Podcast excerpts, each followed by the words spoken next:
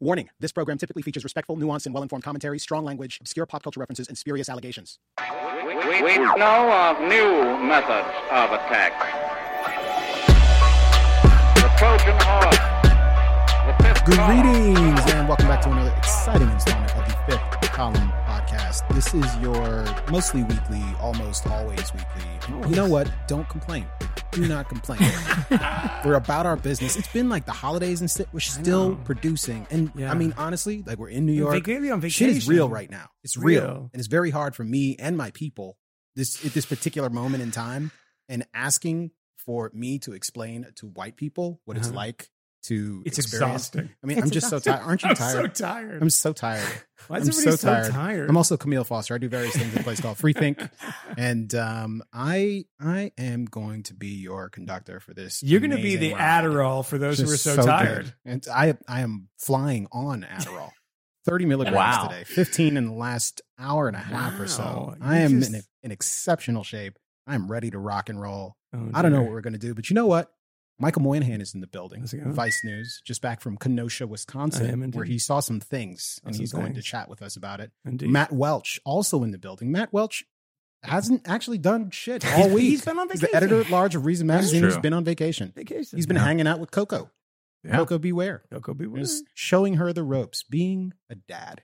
Just Oh, God. Strangely well behaved child this week. Mhm. wow. Really? Wow. Yeah. Yeah. All she wants is some of daddy's attention. Or the iPad. That's it. Not the iPad. The iPad works. I want my tablet. Down memory lane. I've heard that a And- echoing in my head. And there's a feminine voice here. Mhm. Feminine voice joining us on the microphone today. Nancy Rommelmann Hello. is here. Nancy, who is an accomplished author, a brilliant wordsmith, and who has been covering the protests in Portland for Reason Magazine, doing some of the most indispensable coverage on those demonstrations that you can find any place on the globe. Not only because the mainstream media has largely screwed this up and is not really doing their job. And I don't want to say mainstream media because that sounds like Rush Limbaugh. Let me say elite media. They're Mhm. not That sounds like doing Sean their Hannity. job. They're not. Is that right? Do they both say it? You know what? I don't Kim- care. Kimberly Guilfoyle. I don't care. You know what? Maybe by the end of this, by the end of this podcast, I'm going to go full MAGA, and I'm not going to apologize for it. When you're right, you're Did right. you say Okay. Cosmopolitan Elite? She did. Yeah. It's like, dude, you're married to Gavin Newsom. Yeah. What are you And talking did the photo spread. Well, she got like- out of that. She got out of that. Yeah. She dropped that zero and got with a hero. Yeah. She she Mm. went up to the White House. Mm. But, you know, DTJ, DTJ. I wonder what's going to happen if Donald Trump loses. Who's she going to date then? Well, he's still the Mm. Stacey son of Abrams? the former president. oh my god! Actually, I mean that could be a match made in heaven. Yeah, who knows? Why do we laugh? I don't know. Why I'm do we not laugh? We shouldn't laugh. Oh, I'm not laughing. Love wins. I was- that Love could be. wins. Yeah. Yeah. Rest in power. And one one thing Stacey Abrams knows is romance. she does. She Oh, writes yeah. romance novels. Yes. True. Yeah. It's true. And I mean, Yeah. when I think when I think Rommelmann's sex, eyes just I went to you didn't Stacey? Abrams. Uh-uh. I didn't know that. Yeah, I didn't know that. That's right. What was she it wrote them under a pen name. Yeah. I don't know. It was like jizzing in the ocean or something. There was something about. It was something I about think like it was an ocean islands. full of jizz. Yeah, actually. yeah. That was a good one, actually. I think that was a follow. It was a follow up. That was that was that one was in Saint Bart's, I think. But I remember one that was like, wasn't there one that was like in the Caribbean or something? Yeah. Yeah. yeah. Ah. Always love is. that one. That's Yeah. a good one. Yeah. Oh, Godspeed, Stacy. Yeah. I hope that recount. I hear goes they're well. making it into a that? film. Actually. Really? Yeah. I mean, It's well, like maybe she'll be successful to at, exhale at something. thing. It's going to be really great. You remember waiting to exhale? I do. Yeah. I do. Um, I remember that. Whitney in- Houston did the the song for that thing, right? Did she? Shoot, shoot, Oh yeah, yeah, shoot, baby, do. yeah. You remember that, Matt? Nah. Nope. No. Right. Jeez. Whitney Houston, do you know her? Yeah, yeah. Last scene taking a bath. Whitey, Whitey Houston, Al as Al Sharpton called her. He did. Yeah, No. yeah. Why? They didn't like her. Really? Why? Yeah, she was too mainstream. Oh, I she was she selling gay. out. Well, they. I, I don't think that was.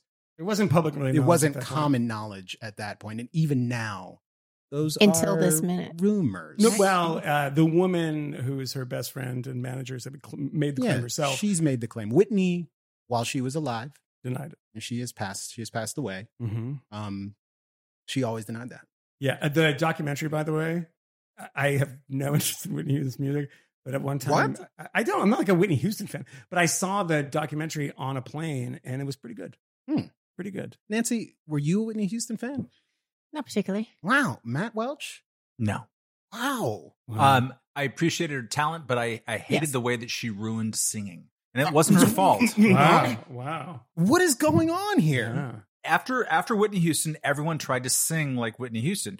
Country singers started singing like So- Whitney Houston. so Five year olds like So tried to she do that was vocal. too good. Yeah. Everyone else tried to be like her. Yeah. So she ruined singing. So you're saying like the Watch na- whiteness national work. anthem. Yeah, Unbelievable. Exactly. Yep. A exactly. black woman comes along and Mm-hmm. is an exceptional vocalist. Uh-huh. I'm, I'm doing the head Wow. thing. I'm What doing was the her- head thing, and you can't see it. No, My neck moves. She's an exceptional vocalist, and you blame her because Uh-huh. no one else measures up. Yeah. Mhm. yeah, That is white supremacy. that's what's Yeah, permitted. yeah. well, Yeah. okay. Who do you think you're talking to? Just wanted to make certain that we sort of. I didn't know that. Like, I always wondered what it would be like if David Duke wrote it Rolling Stone, and I just found out. I'm Right just going to start knocking Didn't he? microphones off of the table. Yeah. Like, that's what I'm going to do now. I'm so angry. I don't know what the to funny, do. The funny thing is, I have to say that um, having texted uh, with Camille a lot recently, I guess we've all been in different parts of the universe. You are an angry man at the moment.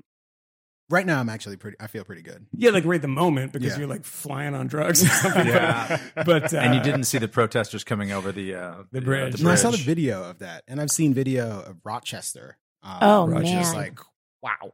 I also saw the video of uh, the the little confrontation in Times Square um, over the last couple of days. It's it's interesting. After Kenosha, it seemed like things might sort of not necessarily be starting to wind down, but that there was this like united front beginning to form, and that the Democrats, Biden and Harris, had obviously moved to the center, and they were condemning the violence, and maybe things would start to tamp down.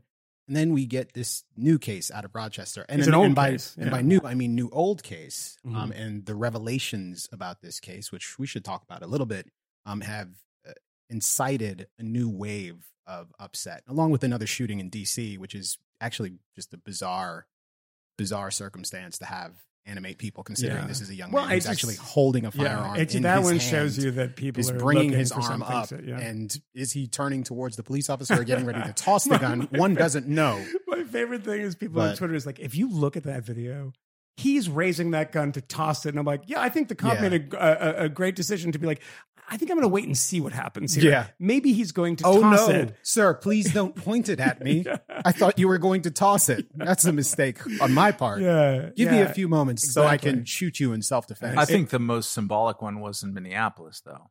The guy who shot himself. There Oh, wasn't yes. any cops, yeah, and there was riots and looting. but that wasn't this past week. That was No. like a week or two ago. Oh, I missed that one. Yeah, Yeah, yeah. I, was there? Did it actually get to the point where there was actually riots and Yeah. protests? Because I saw people were massing in the streets. Oh yeah, the- rumors. they they yeah, broke some things. things. were broken. Yeah. Well, we can, uh, But and by by broke things, you mean mostly peaceful, we can, we can, tell, demonstration. yeah, uh, nine percent. which we should probably also talk. By about. the way, which is a very bad number. You saw this thing of like seven. only Please. seven percent. Like right. only seven percent are violent. I'm like, yeah, that's not good. Yeah, that's a really D- blo- Jonah- that's That's terrible. one ratio. out of fourteen times. yeah, the man right. bites the dog. yeah, yeah, exactly. Jonah Goldberg had the best quote. It's like if Boeing said, you know, ninety three percent of our planes don't crash, I'd be like, He's like- and, and also that number seems to be total bullshit too. It seems inevitably higher.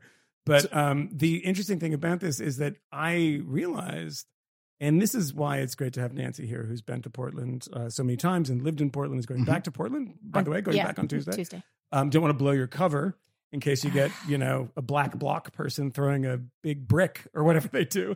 Um, but there Is is a concrete milkshake? Is it that what that seems is? to be that outside of places like Portland, Seattle, that the people who do this stuff are criminals, like actual criminals. Do like, what stuff? Like uh, looting, breaking into stores, setting things on fire, Hmm. or like criminals, criminals like in bad neighborhoods that people like "Mm, good opportunity to like rob a store, like Chicago. Look at the stuff downtown. The people who were robbing the stuff downtown looked generally not like Antifa people. Or on the other end of that, I don't. are- I don't know what you mean by that. are um they were not dressed up in fucking their little Yeah. like, they weren't all in black. Yeah, they weren't wearing the pajamas. Yeah. Is what I mean. And we and we know Um, that because of the Facebook videos they made of Yeah, themselves, themselves. liberating Yeah, merchandise yes, exactly from racist Live- retailers. live streaming like Louis Vuitton Yeah, and It's- Nike. It's really important when when you're um when you're liberating stuff to make sure it's the right size. That's exactly right. That's exactly right. it's not about. Yeah. I'm to leave some of it here. It's not my size. Yeah. I'm not really liberating. I'm liberating some of it. But also described in the videos is, you know, but if this isn't in my size, I can sell this on Sure. Facebook Yeah. Marketplace. Yeah, yeah, yeah. Some people have Those launched- are the real entrepreneurs. Yeah. Yeah, yeah, Yeah, absolutely. Like the guy who's trying to drive his car through the window. That guy's like really. He's a he's a hard worker. He's enterprising. Um, and then the other end of this is um, the ones who are professional protesters, because outside, of, I mean, they'll live in Portland. The number of people in Kenosha who are from Portland was astonishingly high. Yeah. astonishingly high. Um, quite quite openly saying it. Number one, and number two, the Kenosha Police Department released numbers the following day, two days after the worst of the riots on that Monday night um, when the Kyle Rittenhouse shooting happened and a lot of these uh, places were burned to the ground. That I think it was a hundred and don't quote me on this, but it's it's almost right. 100 and 110, something like that, of the people arrested um, out of 170 or something had out of town addresses. Really? Uh, yeah, That's unusual It because was- the outside agitators thing usually is usually doesn't. bullshit. Yeah, usually it's, does not it's pan out. absolutely not true. And and, Wow. and there was so I was at one point in front of this woman um, who was screaming into a bullhorn. Um, she was a member of RevCom, the Revolutionary Communist Party, which is Bob Avakian's Maoist splinter sect, which was too crazy for the American communists. And they, of course, when you go to the site, this went to the site two days ago where uh, Jacob uh, Blake was shot. There was uh, it was calm. There was nobody there, and there was a garbage can uh, next to a house, and there were two RevCom signs stuck in the garbage can. Hmm. And it's like this, like you know, lower middle class neighborhood of people just kind of hanging out, doing. Nothing. And Revolutionary Communist Party uh, uh, signs stuck in the trash. They were done with them, but that's who you're dealing with, and that's who the people are photographing. That's who the media is photographing. And this woman said she was up there and she had the bullhorn, and she said, "You know, yeah, we're from out of town, but did anyone complain? Did anyone say, you know, go home or care that it was out of town when the people were at um, Stonewall? And then my first thing I thought I was like, well, they didn't burn down Stonewall, did they? it's like people who are not from New York were like, hey, let's set fire to the gay bar that they're trying to sort of liberate from police harassment. So not the greatest comparison, but they were quite open about being uh, from Portland. And, you know, like that car was it the uh, With the gas cans in the back. no, the food people. What are they called? Oh yeah, the, the snack van. yeah, whatever. And Yeah. like they they pulled No, them over. The snack van. And they- Food trucks? Eh, No, well, it's not really a food it's truck. It's called the No, snack van. It's a snack van. Yeah. yeah, it's a Yeah. snack van yeah. Wait, It's oh, this mostly- is the snack van servicing protesters, Yes. demonstrators. Yes. Got it. with Yes. Oregon plates on it in Got it. Kenosha, where they came Yes. and they Yeah. they took the car. Are they also selling anything else, or is it just snacks? Are I there think shields. that they're- No, they're they're giving them away. They don't sell. Oh, they give the shields away. Well, I don't know. sell the snacks. The shields are there. I've, they I've give seen, the snacks away. oh, I've they give seen- everything away. I- okay, Yeah, I've capitalism is bad, It's so terrible. that's good. yeah, Uh, they give the snacks away. Mhm. I will tell you this uh, one um, sort of black bloc underground infiltrator that Mhm. I was hanging out with and talking to. She said that um, she found a, a shield on the side. She's like, "Well, communism, mine now." yeah. Just- That's not how communism took works. it. That's not how it works. yeah, you just have to you have to be the person on top. to do that. yeah, they're the ones who get to steal it. But no, there was there were people. Um, obviously, a lot of local protesters. I talked to a lot of them. They were not the ones. Uh, they were uh, quite upset about uh, the violence and the uh, looting and things like that. And they were like Black Lives Matter protesters. They were uh, kind of left of center protesters, Mhm. anti-Trump protesters.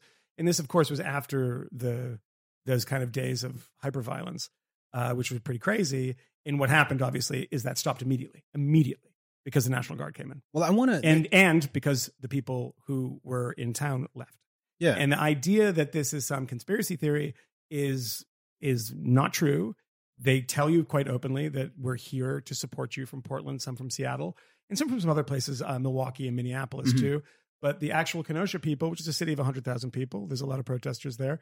Uh, they were not the ones. If you look at the pictures of the people um, who were setting fire to some of the businesses there, um, they just they they look like people from Portland. Just put it that way. They Yeah. also were at the RNC, and it was interesting because Portland is it's going it's its hundredth night tonight. So let's see what's going to happen tonight. Um, but it, we had one quiet night, like about a week, whenever RNC was was happening. Yeah. was that eerie? Well, I wasn't there at the time, but you know, I Mhm. check every morning what's going on. It's like weirdly quiet, Mm. Yeah. and it's because a lot of them actually went to DC. Mm. Yeah. That's a pretty yeah, long there's trip. and, and there's a bunch of stuff going on in DC now, and there was that van of the person that was arrested in D.C. The the van had been uh, spice got spray painted on and everything. And it was the one that drove into the crowd in D.C. Yeah. Uh, and that person was also uh, being looked for by the Kenosha police too. So they're making the rounds. Well, I mean, thing- they're doing they're doing some some uh, Yeah. traveling. The thing about the outside agitator narrative, though, is that it's actually one that is told by both sides. So Yeah, of to course. Speak. Yeah, because yeah. on the right, they say, "Oh my God, all these outside agitators are going to these places and they are fomenting violence and they're doing Mhm. bad things." That's how you know that these Oh, yeah. protests are rotten through and through because it's a grand socialist conspiracy and it's it's monstrous and bad. You got the Antifa planes uh, funded by George Soros. Exactly. President Trump has informed Yeah. us. That's what- that's what's I don't even happening. know what that is. Um. That happened while you were in Kenosha. I mean, oh my god. he it's gave an interview and he's like, you know, the Oh, the I- I'm not- guys I'm not, going to tell you. Yeah, tell you about it. yeah. There's all these guys. A lot of people are saying. in the uniform on the Yeah. planes Yeah. together, and this Yeah. is traced back to a Facebook conspiracy theory from June. Has nothing to do with any intel. It's amazing that he has time to do that. But I was going to say the other side of it, though, is that on the left, they say, well, no, I mean, there are outside agitators that are getting involved in our protests. Yeah. Those are the ones that are perpetrating the violence. Those are the ones that are actually creating all of the chaos and mayhem. I actually, I was at an Apple store in Washington, D.C. There's one that is now um, like off New York Ave, like right as you're coming into the city inside this very old um, looking building, which the guy at the Apple store actually explained to me that this was uh, the first integrated building in Washington D.C. And it's like, okay, if that's true, that's pretty remarkable. It's a beautiful the looking. first integrated store. Apple store. But he's telling me this story because the store had been no, not that. But the store had been smashed up during some of the early Yeah. protests. And I said, "Oh, that's really unfortunate." He's like, "Yeah, I mean, it really sucked because we had been closed for a while, and then we had just reopened. And after we'd reopened, they smashed everything." And I said, "That's really terrible." I mean, and he's, "Yeah, you know, I'm sympathetic to the protesters, but you know, it just doesn't make a lot of sense." I was like, "Well, look, you know, when you're oppressed, what you really need is an iPhone and an iPad." And he chuckled. But he said, "But of course, I mean, we know it's white supremacists that are coming and doing a lot of that." I was like, Right. "Hey, hey, Uh, hey, dude, it's stop right there. yeah. You don't need to do that bullshit for me. I saw like most white supremacists do not have dreadlocks. I just So- want to so the- establish that that's a thing. the, the the interesting thing is that you'll talk to people who are reasonably smart people who will talk about the the conspiracy theories on the other side, and you go into that uh, city of Kenosha after this happened, and you talk to people who are protesting on the streets, and you talk to people who are just locals. Um, the cons- everybody has a conspiracy theory. Nobody is immune from that. uh, Mhm. immune to this. The lefty conspiracy theory is that they're agent provocateurs who are white supremacists. And by the way, everybody's a white supremacist. Boogaloo. Boogaloo thing. Incidentally, there were two of these guys that were arrested. The Boogaloo thing, and which I've that. never believed in um, as like a real, actually anything beyond like a, a kind of troll. And these guys, I watched the videos Mhm. of these guys. They they they said they were in the the Bujahideen and ha ha ha, but they were arrested for trying to like uh, you know lend material support to Hezbollah or Hezbollah and Hamas. that's what that's what. But the, if you the if news you, reports, if say, you yeah. actually watch the videos of these guys at the protests, they're clenched fist. They are like talking to camera about how they're there to make sure that the Black Lives Matter people can protest because they both hate the government, right? Mhm. And they're full on. We like BLM, and you know we hate the government. They hate the cops.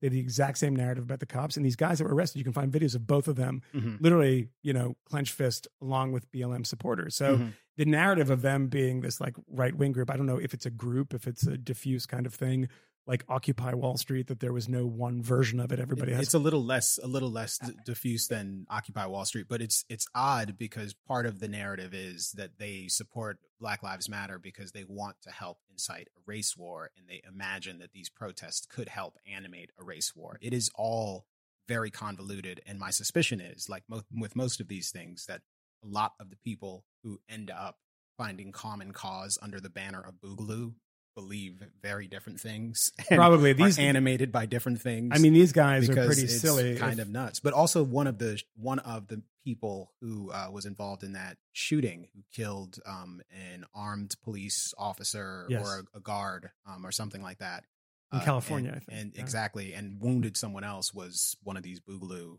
Um, Yeah. sycophants. So I don't really. yeah, and it's I mean, it's if- difficult to actually disentangle what on earth they are there for. Well, But- if they're trying to start a race war, yeah, it- it'd be really weird that they would devote their time and energy to trying to find, uh, you know, give money to Hamas and Hezbollah. because Yeah. apparently what they were saying is that they any enemy of the American government is an enemy of mine, which is a slightly different than wanting to foment a race war. I mean, if they were Mm-hmm. anti-Semites, I would understand them doing that. Maybe they're that too. Who knows? Oh. But I think you know, with these people out there on the streets, um, they dissipate pretty quickly. There's so few. There's a there are few of them out in Portland and places like that. There's a lot of them Mhm. because that's like the headquarters of this stuff. And in big cities like New York, there's a lot of them. In small places like that, in Rochester, you're going to have like crooks, people who are taking advantage of the situation to like you know rob stores and burn things because it's fun to throw a brick through a window.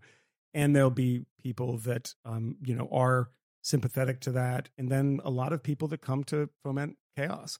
And you know the second National Guard came in, that ended. But you know it didn't end. Is the the media didn't go away because they were sitting around waiting for the next you know thing to happen, right? The next incitement to happen. And what ends up happening is there is in any place I was in um, Kenosha, there was probably about a one to one ratio of media to protesters, sometimes two to one media. Mhm.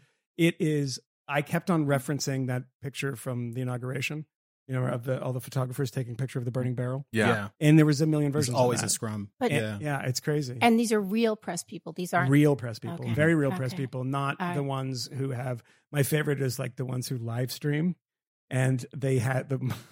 like, this is one woman who I don't know what she probably had some you know blog or something. She had a hat on that said press on it. Like and I Oh. was like, do you think that's what like journalists do? They like get hats on eBay that say press on them, and like the other ones have like written in the back and crayon like. Pre- but there were the protesters with their press things. But you know, I've never seen people in the press who look like they do, No, so it's pretty easy to point them out. I, I, Portland is like, I mean, Portland is absolutely packed with that. When I first got there, and that's the most recent piece I have in Reason, I, I was like there for the first night in front of the federal building, and I was like, so this is like young guy, you know, like probably like 22. He's got on like a press on his hat, which is, of course, like I've never had press on my body ever in, you know, Yeah. two decades. But I was like, well, who do you, who are you with? He's like, you know, oh, independent Portland, blah, blah, blah. blah. I was like, Yeah. okay. Well, it turns out we're, we're going to talk about this later. It's just, it's all people that just throw press on their bodies Mhm. and then they are filming and they work together to shape the narrative and they make sure that you can't film. Uh, they steal your phone, they cover your your thing, they they push you around. They tell you you can't film. They sc- there's they a lot of that, scream in your face. Um, you No know, filming. you're um, you're not allowed to film, or Yeah. you know, photography equals death, and they Wait, is that actually a thing? the, oh, I had people Photography equals death. photography equals death They're screaming this at you. at me because I'm there. I'm She's a like, you know, murderer. wearing like a pair of pink shorts and a white t-shirt, and I am not dressed as, and they're all completely press, press, press, press, you know, with their outfits, Uh-huh. and I'm there too with my camera and my pad. I'm not one of them, Mhm. and I am not going to be shaping the mar- narrative that they want out. So they will, you know, try to rough me up a little bit. They will block my thing. They'll scream in my face. They stole my phone, which I got back amazingly. Um, but that is that is exactly, and I don't. I, it, it's different from your experience in Kenosha, where you're saying you maybe you had like I don't know the CNN or something like this. These are people that have decided what the narrative is. It's pro Antifa. Th- there's those. There are those too. And uh, my cameraman, who had been there shooting for the New York Times, had told me of a few examples of of him being told that he cannot film and being told to leave. And you know, I think that in the example that he told me a couple times about, he did actually leave because it was probably not smart for him to Well- stay. And I don't blame him. And that's like, I mean, he's shooting freelance stuff, and he's like, you know, like get out of there. But the thing that's, I, I give an example which I thought was really appalling. I was interviewing a guy who is um, somebody I should uh, pull up his name, but he's somebody that that people should hire. Really, really interesting guy. I've ne- I, I mean, this guy blew me away. He's a young black kid, probably like late twenties, so youngish, in Kenosha, and he's like a skate. He's like a skater kid. Yeah, and he he has this like like Rasta kind of skateboard, and has like you know, it just it just it's exactly what you'd expect. And he's got kind of like like bit like dreadlock stuff, and he skates around really really fast with his camera, and and he's live streaming, and he's narrating right oh, and he's everywhere, right? And mm-hmm. so I was like, oh, he's like he looks like a kind of punk rock kid. He looks like he was into Bad Brains like 20 years ago. And I'm at the Trump when Trump show when Trump comes to visit. I'm right at the kind of bend where Trump, or as far as we can go. and there's the Trump fans that are that are ringing it. And by the way, this is something that the media got totally wrong, and they don't show you is that there weren't many people there. Maybe about 200 Trump supporters, maybe 150. There was a counter protest that came, maybe about 100 of those. Nothing happened. And this guy's zipping around on his skateboard, and these Trump people turn around and they yell, yelling. Corey is his name with a K. Mhm. They're like Corey, Corey, and he's like, he's like, yo, and he, they, he skates over. "No, Let me get a picture. Let me get a picture, and like taking pictures of them. And then he's like, everyone's like, oh my god, it's Corey, it's Corey. And they're taking pictures, taking pictures, and he's streaming. And I, I go over and talk to him. This is why you can see this on the live stream because Mhm. Sean, my producer, and I are up there talking to him. Mhm. Hey, let's hey, let's hang out later. Mhm. And they're like, people are saying like, don't trust the narrative. They're, they're gonna, you know, spin you and all this stuff. And he skate, skates away. And the guy that I was with had been there for a couple weeks. And I said, this Corey kid is he? He's is he like a Trump guy? It doesn't look like a Trump guy. And they're like, no, I don't think so. I don't think so. I'm like, does he do commentary? Well, he does. Like, yeah, yeah, he does. But yeah, I don't know. I don't think so. So later, I meet up with him, and he went and did a CNN hit, by the way Whoa. and because he's like this local guy, local kind of folk hero. People on the other side, Corey, Corey, and it's so nuts. Like, what the hell's Hmm. going on? And so I, I, I we interview him. I talked to him, and I said to him, first thing I said, I said, Corey, do you think that the police in Kenosha have a race problem? And he said, actually, I don't. I think they have a power problem.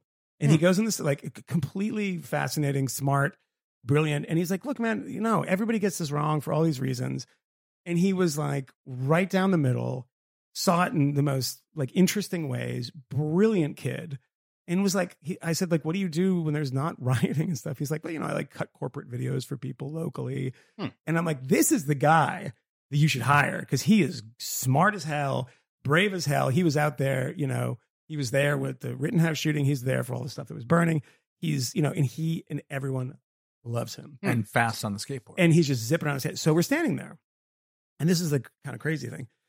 This guy's walking. We're in a park. This is a day after Trump visited, the day before Biden visited. Um, it's very, very small. There's more more media than there are protesters. And a guy comes marching across. I see him, and he's got a white MAGA hat on. And he zips by me, and he goes into this crowd of people. It's clearly they're trying to create some Yeah. sort of problem. And I see this kind of people forming. And then a loud noise, a loud kind of yell. And then uh, everybody, crowds, right? Everybody kind of kind of swarms. And cameraman is there and he looks at me. I'm like, no, please don't. We're not doing this fucking shit, right? Because you look at it from uh, outside, right? From from far back in the thing. There's probably 35 journalists and like two, three, four, five, maybe 10 people or protest kind. And the next day, I see on the cover of Drudge right, that Yeah, right. battle in Kenosha, Trump supporters and and um, um, you know BLM people. There's a picture of the guy, the, the MAGA guy, getting punched in the face. You can see this Yeah. picture. He's got a white hat on.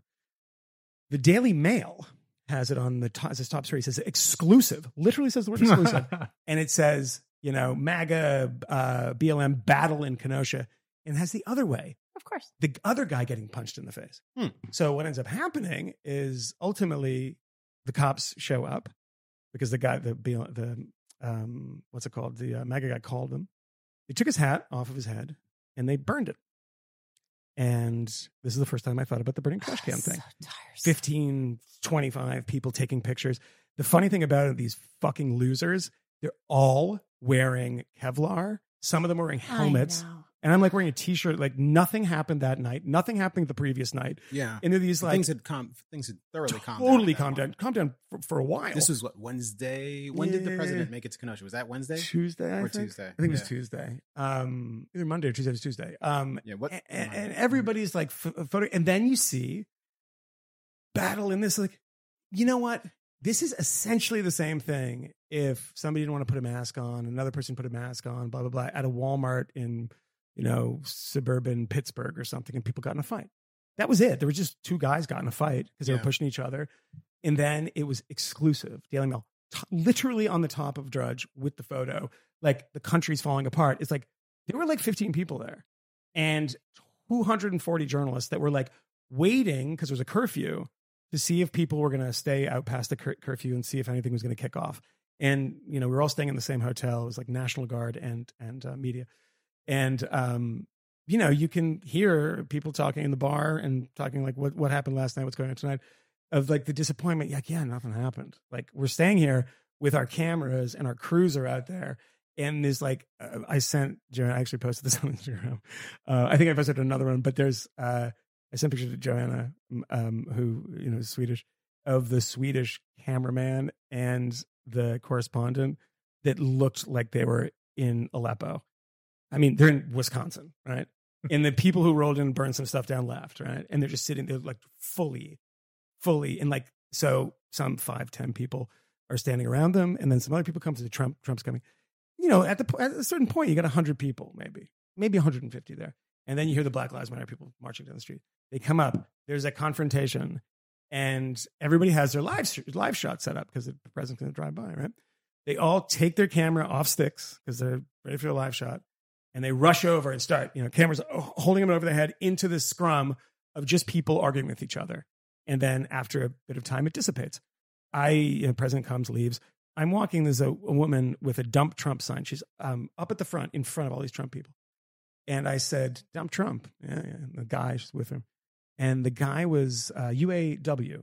Uh, no, oh, no, IBEW, the Brotherhood of Electrical, uh, Electrical Workers. And he's like, you know, we got to dump Trump, et cetera. And I was like, man, you guys are brave. You're up there and with all those Trump people. And she's like, oh, they were really nice. We had a really nice talk and all that stuff. And it was really Yeah, lovely. Yeah. And I, uh, and the Trump guy came by and I booed him and they were, they were cheering, but you know, it was, it was fine. And that was that. And I'm like, and then the next day is like, you know, people stand like a one shot, that tight shot. So you don't see that it's empty behind of like people, you know, nose to nose yelling at each other. And I was like, oh my God, I haven't gone out on the road in this capacity in a while. And this is all fucking bullshit. Mm-hmm. It's absolute Smoke bullshit. mirrors. Yeah. And what isn't bullshit is that some people burned some buildings down. Yeah. But, you know, were there angry, roving white supremacists? No. No. But I heard that from everybody too. There are white supremacists out in the street at night. You got to be careful. No white supremacists. And Kyle Rittenhouse, of course, Well, Kyle, Kyle, Kyle Rittenhouse is the white supremacist. he is the white supremacist. I don't see any evidence of that. I No, not- see a lot of just yet. evidence of some a lot of weird things, but not of white supremacy. But Yeah. so this whole narrative, watching it develop in real time, because everybody there has gone with a story in mind, and they go to try and find the people that will that will write that. Or I mean, their producers tell them right. They like get the person who's doing X, Y, and Z, follow them around, interview, blah blah blah. And the weirdest fucking thing, and I'll just finish on this about this. You know, all the places that burned down. The, everyone saw the cars, right? This is the car. Yeah. that, you know, it's pretty pretty stunning to see, right? This guy owns four used car lots. Uh, one of them was where Kyle Rittenhouse shot the first guy in the head. Incidentally, we don't know what happened there. Guess what? The ATF does. Because when I was there, I saw that there were cameras, big cameras in the front and big cameras on it. And I asked the guy, and he said ATF took him the next day. It's Hmm. a pretty clear shot right in front of where that that thing. So the ATF has that. Hmm. No one's talked about it, and it's nowhere. If that footage comes out, we'll probably have a better idea. It's presumably come out at trial. Mhm. But this guy, and he's got four lots, um, you know, burned to the ground. And we talked at the last episode about people who we know and people who I we used to respect, I guess, in some ways. I can't speak for everybody. Who said to the effect of like, you know, the insurance, the insurance, the insurance. Well, they get the insurance. Like, Oh, oh, yeah. the lives. That's this is what matters. The insurance. I'll tell you what. This happened to every person I talked to, um, who had a business that was burned down. The first one that I talked to was burned down was Palestinian. Hmm. Interesting guy. Called himself Vinny. Um, people in Kenosha listening, you know who Vinny is. He's a, he's in the uptown neighborhood. Everyone knows Vinny. He's a cool guy. This is like when you uh, get the uh, the help person on the phone. Hello, how are you yeah, oh, doing? yeah, well, You no, no, no, no, my God, that's Vinny. The guy who owns the lots, by the way, uh, is uh, what is it? Uh, Sal. Mhm. Vinny and Sal. Mhm. Sal is Indian. Yeah. Uh, Vinny is Palestinian. Uh, both have had their places burned to the ground. And I said to Sal, who has been in America for nine years, he's from Punjab.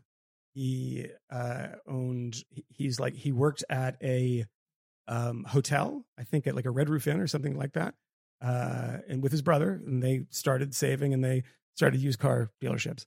And those, all those burned down cars were the burnt cars of an immigrant uh, who had been here for nine, I think nine years uh, from Punjab.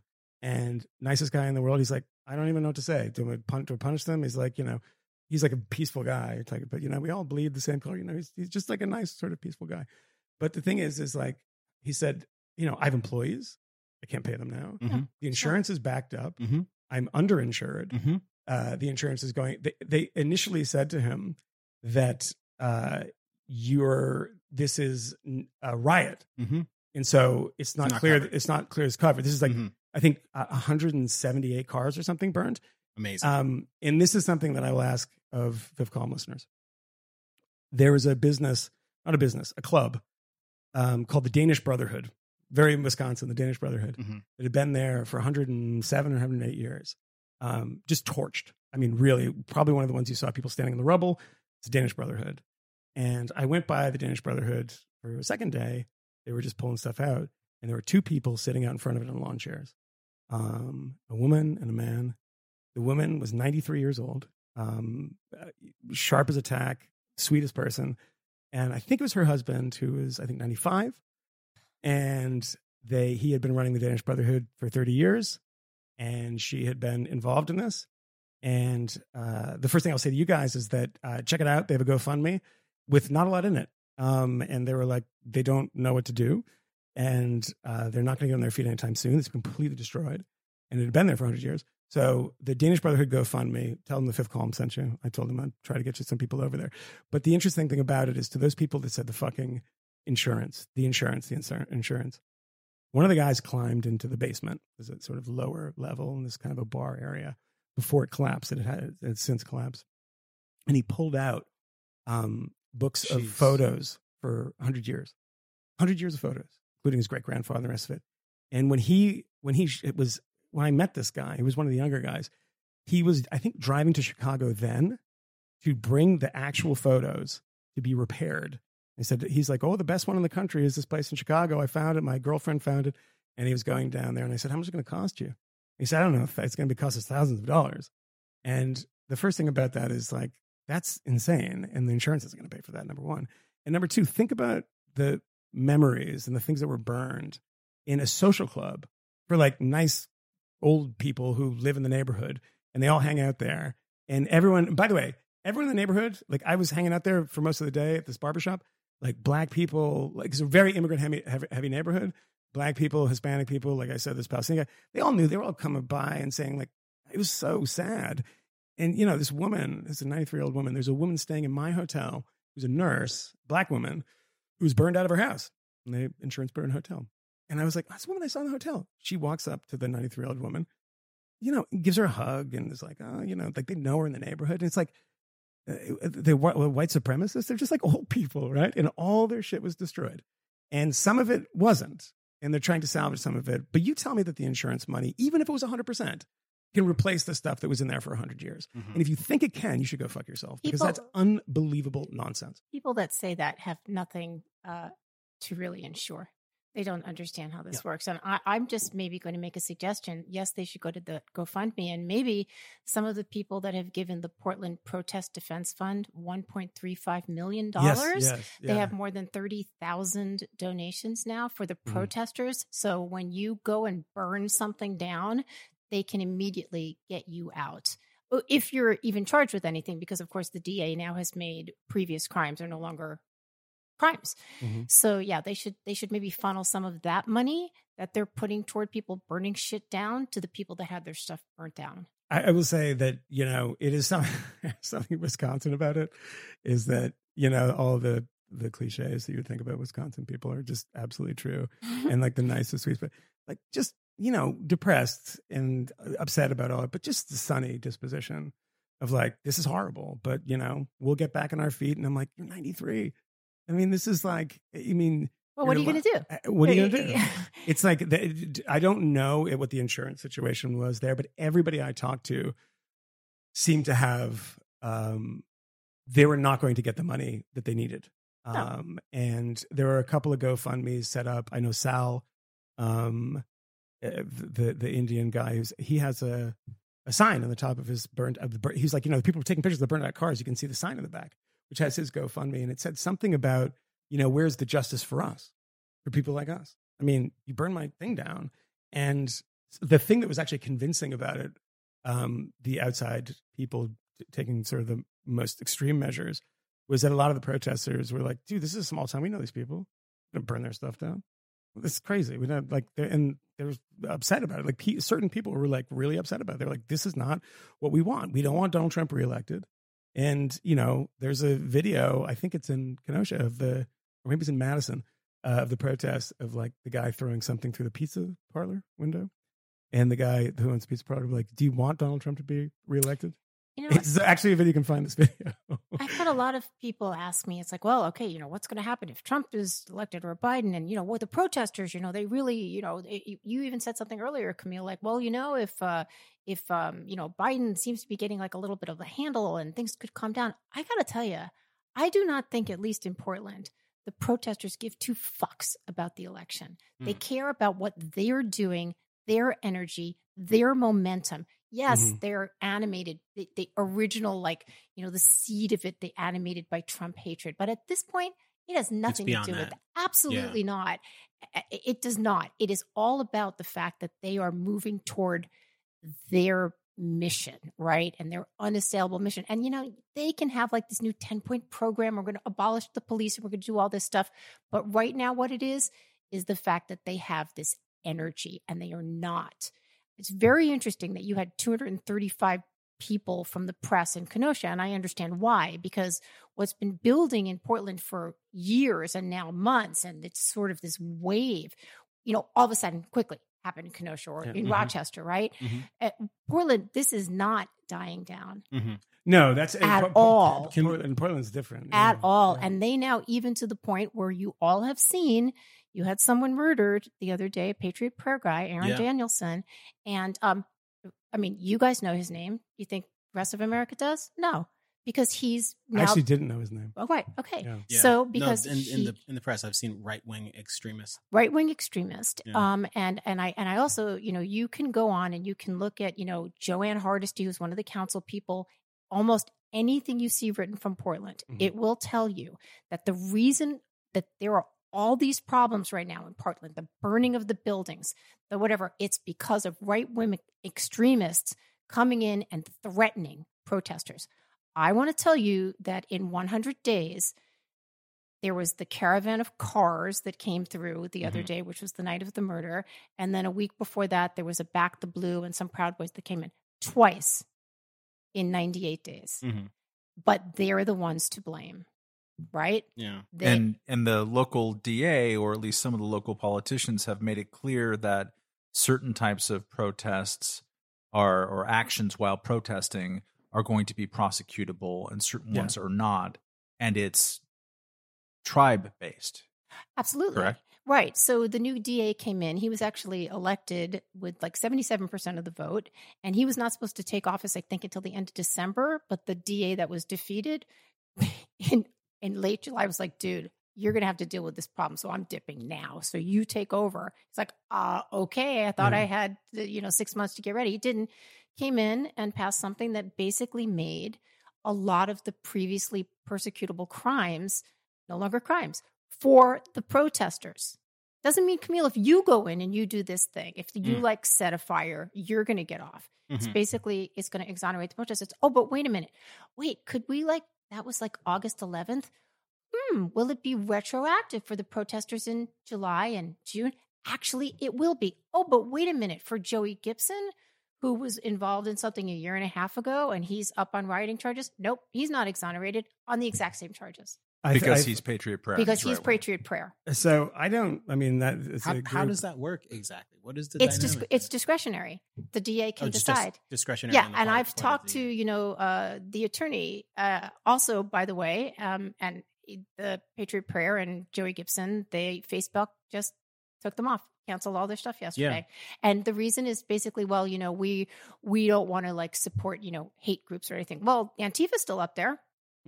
I, I, I, I say that I don't know anything about the Patriot Prayer, but I know they exist. But I thought this was interesting to the point you're making about um, the IDing of people. This is the after the guy was killed um, Right. by by federal agents, the one who Right, Michael Reinoehl. Uh, yeah, Reinoehl. Um, so this is the the piece in the New York Times. Suspect in fatal Portland shooting is killed by officers during arrest. Suspect. Okay, now here's the subhead. You're going to see if there's something kind of curious about the subhead. Law enforcement agents killed Michael Forest Reinoehl while trying to arrest him, four officials said. He was being investigated in the fatal shooting of a supporter of a far right group. Somebody gets an idea in that. Somebody gets a political idea in that. The nameless person of a far right group. Mhm. The other Yeah. one's just a guy, Michael right. Reinoehl. Right. And then the guy from the far right Who's, who, group. who was being investigated, who, who actually confessed confessed to having perpetrated this murder C- c- confessed to murder. On, he- on video. yes. And who is For a, a media publication. total scumbag. He was, Total yeah. scumbag, yeah. And he was not be, just being investigated. There was an, a, an arrest warrant for him for second degree murder. Yeah. Okay. So he was being arrested for second degree murder. This is not just investigating.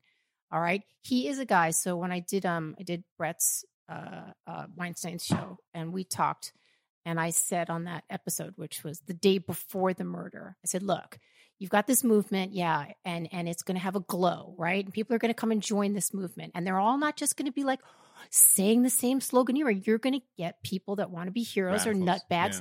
This guy is one of these guys. He's 48 years old. He's Totally. got a record. He's been arrested twice for unlawful gun charges, and he came in and he did exactly what we all knew has been coming. We all knew there was going to be shooting. So he kills this guy, and he's like, he's like a super proud Antifa guy. Yeah, as of three months ago, because he's like kind of like a dirtbag and doesn't really have a place to land. How new is that clenched fist tattoo on his neck? yeah, Which- right, which exactly. And he like- he portrays himself try- as trying like a little too hard. I'm it? protecting, you know, black people. Mhm. Okay, Yeah, I, so was, I was afraid for myself and my Right, friends. of and color. I thought that That's you know, right. A friend of By the way, if you see Right. if you see the photos and from the indictment, do you saw those?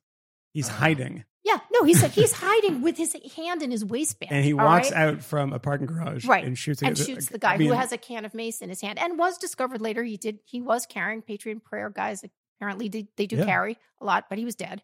Um but now he goes on and he has this whole like confession on but not confession just being you know it was in self-defense.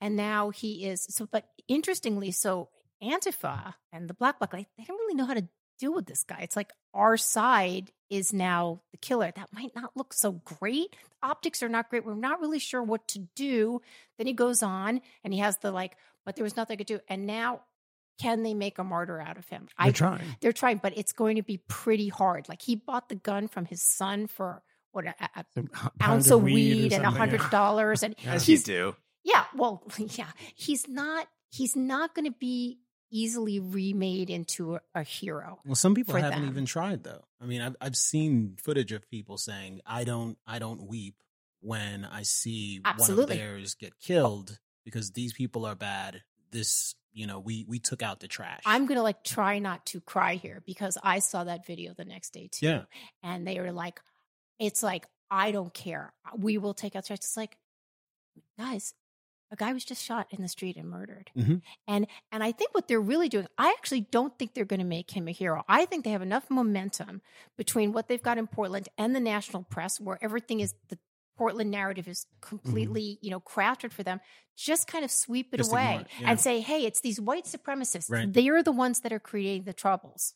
Mhm. And they'll just like kind of move on Mhm. and and cast After him, ousting the mayor from his residence. Yeah. Ousting, right. burning him out. burning him out.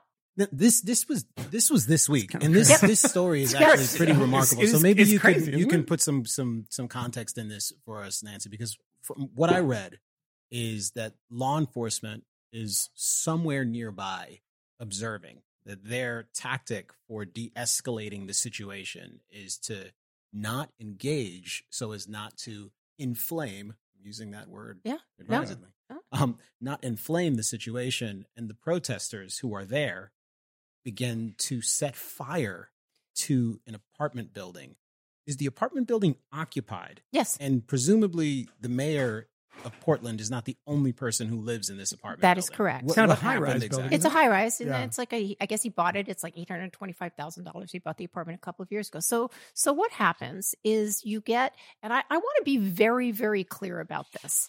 Um, yes, there were peaceful protests for a long time. Mhm. They kind of died down.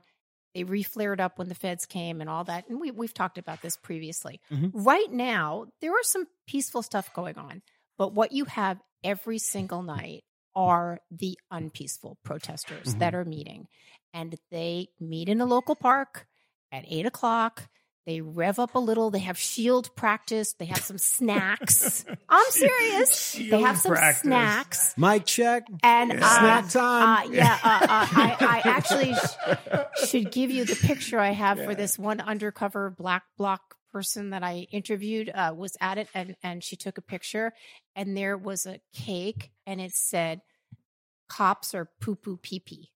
Oh yeah. Hmm. I I am actually Yeah. so this is where we are now Huh. with these people, right? So um they go out and they uh go to whatever place needs to be overthrown tonight again. And it's always the same places. Mhm. Yeah. You know, it's the Portland Police Association, it's the it's the Justice Center and they do that and they they uh, you know attack. They they they throw flaming trash, they break windows and they do this for about 2 hours. Mhm. And finally the cops are like, "Okay, all right, okay, again."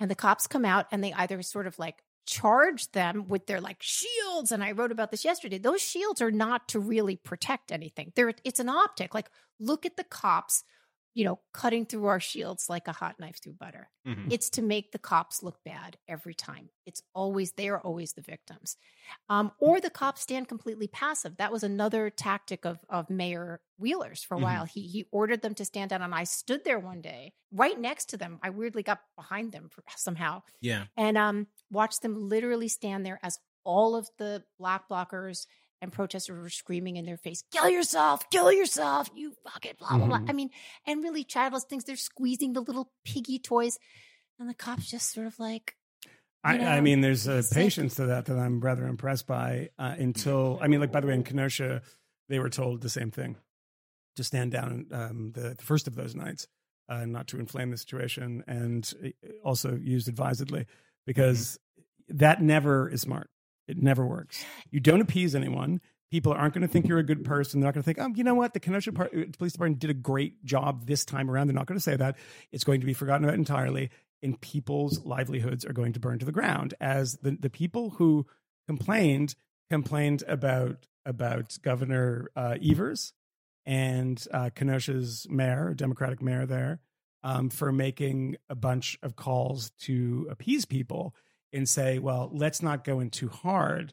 It's like, guys, you've seen how this goes in cities all around the country. Mhm. You cannot just allow businesses in people's homes and people's property to burn because if you go in there, it'll inflame the situation. The entire purpose of the police force is that for a bunch of like, you know, like loser LARPers who, when they get arrested, as you see in these videos from Portland, start weeping on the ground. "Oh, I've seen them crumple. I It is- literally have watched I, them I, crumple." it- it's Camille had the best uh, uh, comment today when we were talking about videos. Did I? te- yeah, you texted me and you said watching these people run is the funniest thing oh in the world. god! Oh Because my they're just like the most unathletic. Oh, like, oh, you know, but like, this is the Oh, video. there's- This is the video of the kid who's getting arrested, and someone yells from De-arrest. from the crowd, De-arrest him, which apparently is some sort of command to rush law enforcement. Not a as good they're idea. Trying to take this person into custody you know, to stop the arrest from taking place. Yeah. One girl pops onto screen to the screen like very very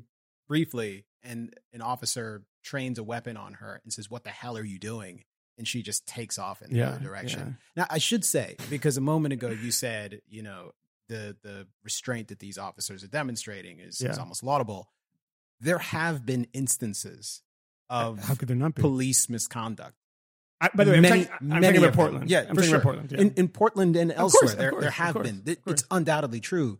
There's actually no there's no doubt about that because that's actually been reported. sure, We've seen that. 100%. I- I think part of the reason a conversation like this tends to center on the misdeeds of the protesters and the degree to which this is anything but predominantly peaceful protest movement because it's punctuated by violence and the violence is pretty regular and systematic. There is a pattern of it.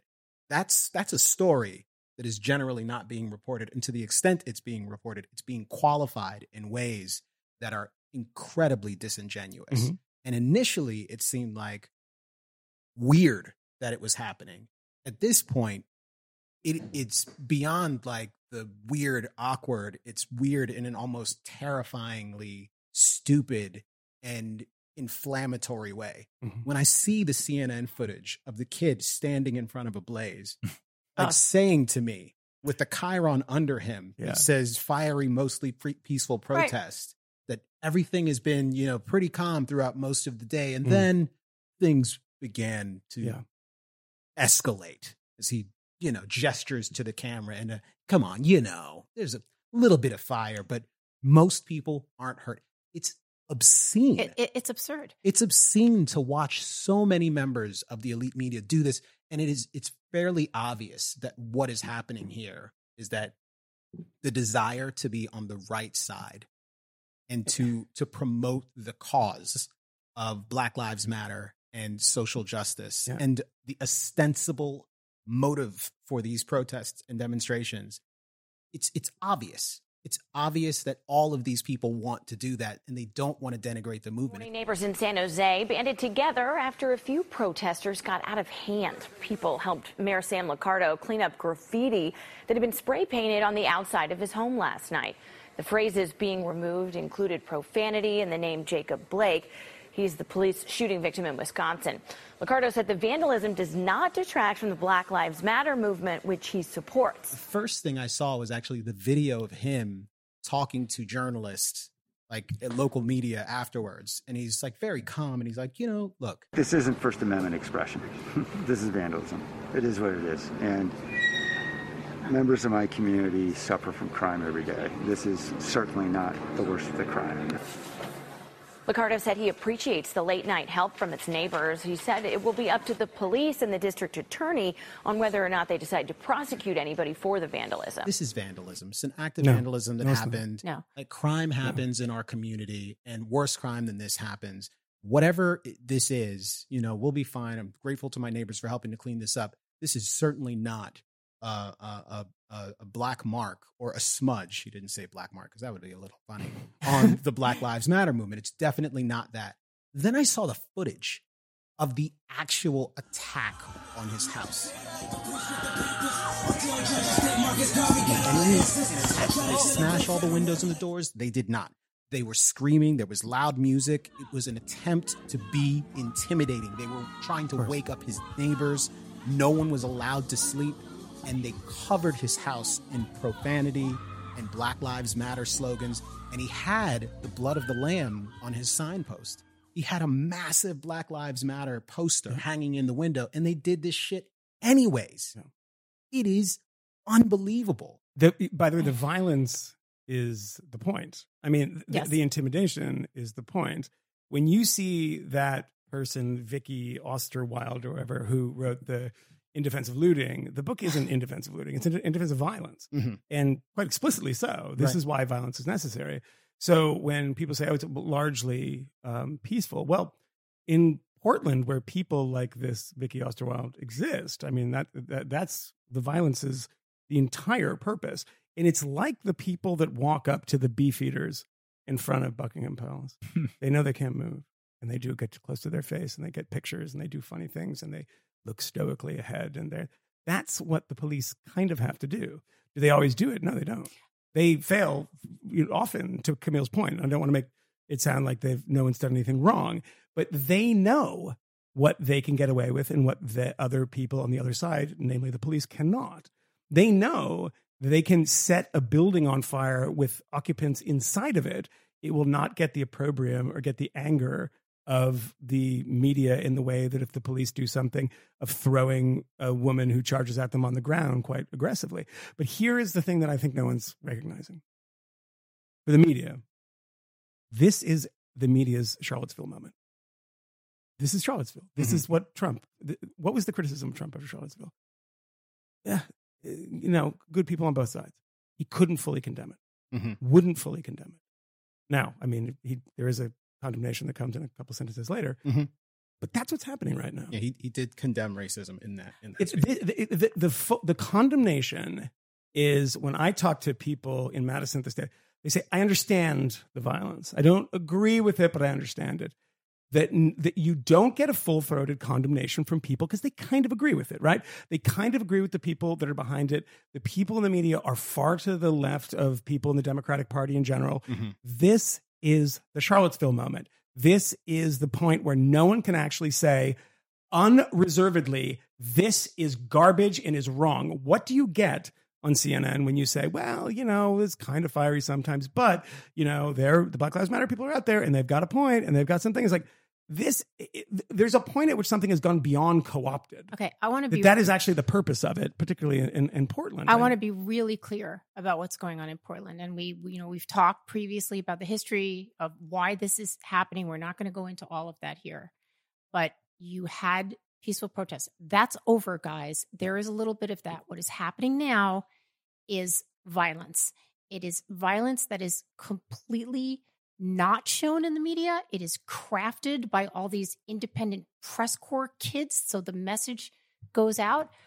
They have gone from just assaulting, you know, the police, and the police have had, you know, their their legs cut out from under them. They're they've been defunded. They're down 500 officers. They are constantly chasing these kids around the city. Though, so if your car is vandalized or you're being held up, too bad, lady. You do not Hmm. get a response. Um, they have now the fires. They have now run the Portland the the mayor out of his house because he caved, which is just insanity. It is Mhm. never going to work. And now, as we all know, they are marching in the streets, residential streets at midnight, shouting, Get up, motherfucker, get up, shining lights into your window. And they don't care, Michael, if your wife is in there, you know, going into Oh, God, labor no. or you're dying of cancer, Camille. Nobody gives a shit because they're more important than this. And that is now called peaceful protest. Mhm. And now it's like, you know what? I might think you're a racist, Camille. I don't know. And I don't really know. I don't really need proof. I'm just going to burn down your fucking house. Mm. And you know what? It was your fault because you were a white supremacist. And then that's the narrative that goes on. And if people do not think that this is going on right now, that this is this horse is way out of the Yeah. barn. They Yeah. better Well, we- open their eyes. Yeah. So, so a couple of weeks ago, we talked about this, and actually, you weren't here. Were you? Were you here when Coleman was here? Uh, No. You weren't No. here. And Coleman was here. It was, Yeah. it was You were the- trying him out it as my replacement. He Yeah, did a pretty yeah. good job. He did it. He did a good job. Yeah. Coleman is he's a smart. He's a smart Yeah. guy. I told guy. you about the guy who told me he loved Coleman Hughes. Yeah. Rant guy in like suburban Kenosha was like, I Yeah. love that Coleman Hughes. You know him? And I'm like, yeah, I do actually. um, but we talked a little bit about could this go elsewhere? Could this have legs? And this was before the RNC, before what happened in DC, before Kenosha, um, before um, um, uh, Rochester. Rochester, New York. DC. Like, so I ask again because as we talk about this, someone listening at home was like, God, they almost sound like conspiracy theorists. Like, what the fuck are they talking about? The media is not covering this. They're not telling you the truth about what's going on. This is like happening all over the place. People can get away with setting fire to buildings that are occupied by civilians and police officers, apparently, and they can they can rest assured that it won't be covered in the way that one might expect. That they won't have to endure the same sort of opprobrium. They might not even have to deal with legal prosecution from the state No. for taking No, they these won't. actions The because guy, the guy their motives killed. are pure. He, he How do you- they got a gun charge dismissed, right? They threw that out. The guy who was killed um, Uh, for killing the- the, the- Patriot player, prayer guy, uh, Michael. I've- I've Michael about- Reinoehl. Yeah, I read Yeah, that Reinoehl. someplace. They, they tossed that. I mean, he was at a, But- in, a- in a but- but- park with a loaded weapon. You'd But imagine. Put this into context for people who are listening because it sounds a bit Mm. crazy. And this is It's the not. thing. I, I am I am constraining myself Mhm. when I talk about these things because I don't want to sound hysterical. Increasingly, I am less so. But it but it should be upsetting Mhm. Because it is beyond highly unusual. Like this is at least in my own lifetime when we talk about political violence in the United States, this is Mhm. unprecedented for me to witness. In 2000 while alive, you mean? In in your, 2000, in your Yes, lifetime. Okay, yes. yeah. in 2009, and I mentioned this before, but now that there's new studies that came out today that shed light on this. Right Mhm. uh, when when this season of protests started, I said, you know, put a marker here and think about the summer of 2009. Summer 2009 is when there's all these summer town hall meetings Right. Congress men and women came back to face their constituents to talk about bailouts, the stimulus, and Obamacare. And those town halls were pissed. It was filled with Tea Party Mm. people. It was uh, filled with people who were saying, you know, the government's going crazy. I don't like it. And a lot of people canceled their town halls. Uh, but the way that these meetings were portrayed by the media was in, uh, I think, uh, EJ Dionne um, uh, referred to them as jackbooted thugs. The Mhm. the people showing up um, and asking rude questions to their own congresspeople. Um, a couple, there were a couple of places where there's open carry was allowed, and so people showed up with their open carried uh, uh, weapons, and so people lost their minds. It was the summer of brown shirts. It was go back and look at it, and you can Google my name on this if if nothing else, because I wrote about it a lot of the time because it struck me then as completely unhinged and hysterical, and Mhm. also um, uh, just non-contextual. It was just you, people would react Yeah. to a single scene at a single meeting at which there wasn't any violence, just people who looked scary to them or Right. holding a sign that said, you know, the tree of liberty needs to be nourished by blood or something like that, which is, you know, I I don't want to see that sign Yeah, it's a little necessarily. threatening, yeah. Well, it sounds a little bit threatening, but we're losing their ever loving I minds. shrug a little bit. 'cause I, kinda, I like Yeah, the you sentiment. like- like like the sentiment. sentiment. Sounds Um, interesting. anyways there were there were there were uh literally hundreds of anguished op-eds and pieces and cnn diatribes about the violence of the tea party movement Right. Um and the and the potential for violence. so Yeah. um A- And by the way, the tying of people who were not um, necessarily a part, or, or in some cases uh, not a part at all, uh, like Jared Loughner, the desperate attempts after that shooting to make him to into make Right. him into Tea that, where he was Right. a coherent he was a mentally person. ill person who was talking about numerology, so um so keep that in one mind here like Uh, Louis Farrakhan. today we've referenced it earlier there was a study that the washington post wrote up that it was done by a, some kind of peace uh, action group um, but that studied uh, did a comprehensive look at all of the protests and and came up with the well you know 220 out of x thousand uh, ended up having some kind of uh, violence uh, done to property or to people. So that's where we have 93% of the protests were peaceful Mhm. and 7% were not. Um, Margaret Sullivan, who is the incredibly witless media columnist of the Washington Post, she used to be the ombuds woman of the New York Times, really is one of the worst writers. who Matt Welch believes to be the most overpraised person in media, I- maybe, I- or at least top five. Top five. Top Okay. five. There's Yeah. a lot of stiff competition out there. she's, she's out there for it. Um, she special episode coming soon. folks. she uh, tweeted that out Overrated. as as like you know basically you know, like uh, spiking the football. See, you know, mostly peaceful. Peaceful. It's like ninety three percent.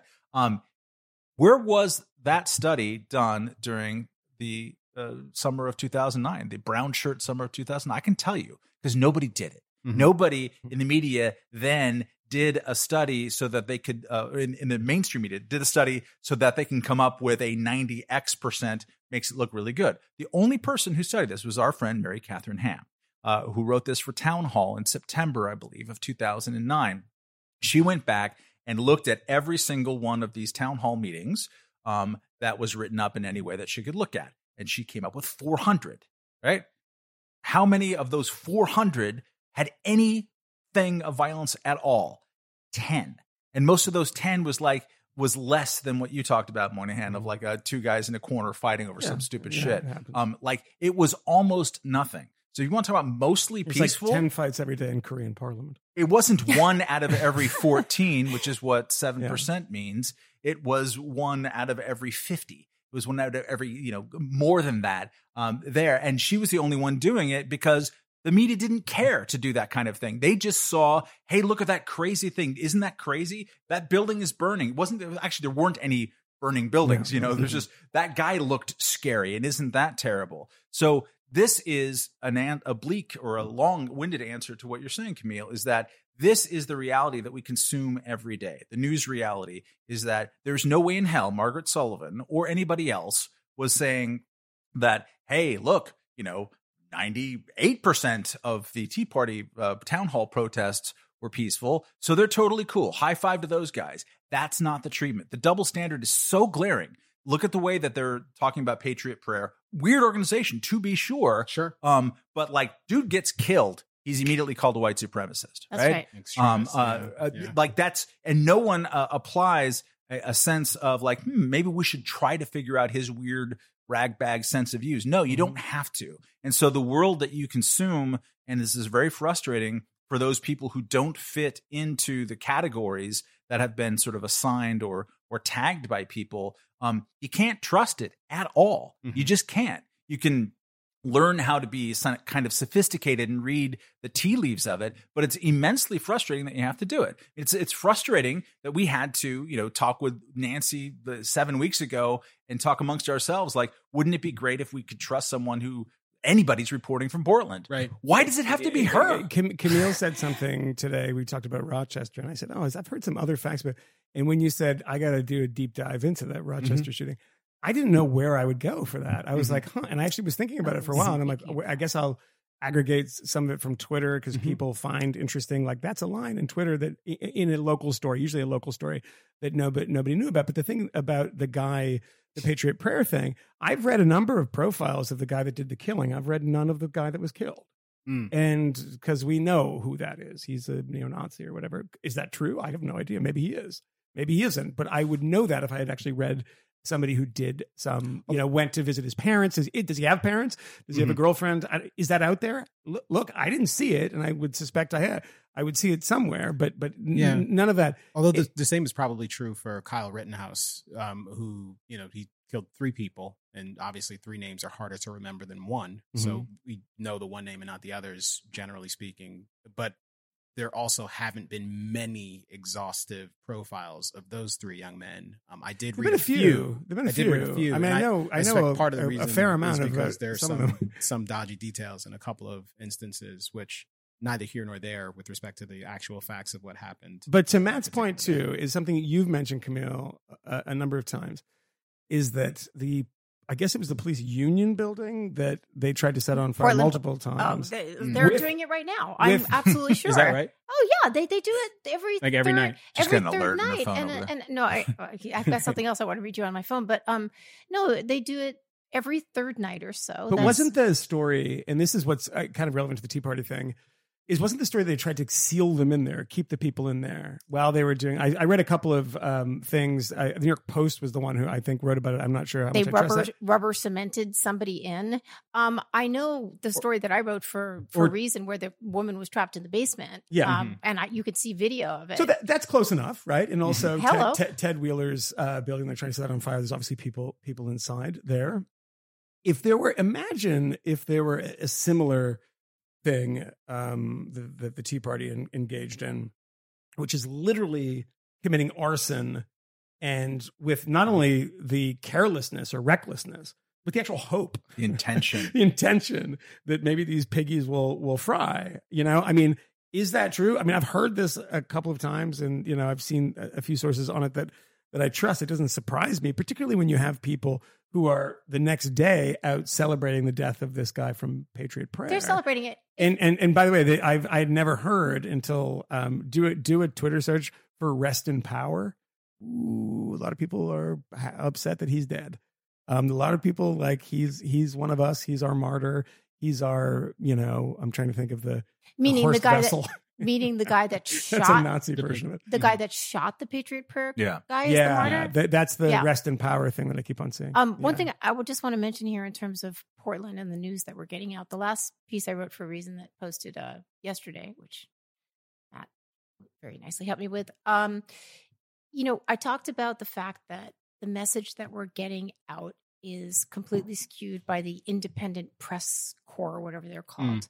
They shoot it, they protect each other, they you know they they make sure their narrative is getting out. They're always the victims. Like how does How do they do that? how do they do it? Okay Yeah. how do they do it? So uh, okay this is so obvious to anybody that walks in which i did and you see you know 20 of 30 40 50 of these kids with press on their hat or whatever. They shoot only the cops attacking them. They don't shoot the two hours of their peeps attacking the building and throwing fam- flaming barbecues, which I did shoot, and including one time when I when I posted it, someone said, "Oh, you can see Nancy Rommelmann staged that in a studio." Like, excuse me, what are you insane? Yeah, Um, moon landing. Um, yeah, exactly. That's what, that's what Nick said. It's your best work, Nancy. Yeah, the um, moon landing happened in yes. Rhinebeck. um, so then they they protect each other, but more than that, they come up and they make sure you are not filming, right? And that's why I'm so envious of all those press people you had in Kenosha. But here is a gal that I hung out with last time. Actually, a fan of the show, which I could not have known. We'll bleep, we'll bleep her name out. Bleep, just in case bleep, she's bleep, bleep. yeah. And she would go out. She's been covering the protest for months. I contacted her to, to say, Hey, I'm coming back. Let's hang out. And she said, Oh, I can't. They won't let me go out anymore because of I have too many threats against me Wow. from the Antifa people. And she said, uh, yeah, the Antifa people have been severely unhappy with me for weeks because I broke their rules of not filming faces, fires, and destruction. I've had live streamers stalking me. And a few times people went up to our TV crew and told them if I were there, I was going to, in quote, get hurt. You s- I I mean, you saw the one from Fox and DC. Yeah, They will. which of course, because people aren't smart enough to realize the difference between a Fox affiliate and Fox News, and they were told they were told to leave, and they, They had ran to them leave. out of Southeast. we we I I have been told to leave. I have been Yeah. pushed. I've had my stuff taken because I am not fitting the narrative.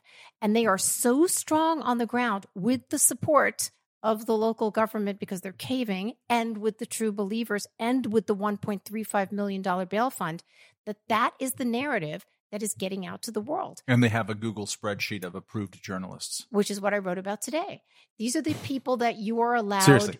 No. Oh, it doesn't I- surprise me because I, remember the I Google the Google spreadsheet in Portland of uh, the race of the owners of restaurants and whether or not they were uh, cooking culturally appropriate That's food. true. It's ex- So, and then we they got a lot of Google spreadsheets up there. so the um the piece I wrote today, um, I basically talked about you know some journalists who the Washington Post and the New York Times are they're very much part of this narrative, and we got a little bit of a complaint today, basically saying that my reporting was putting these journalists at risk.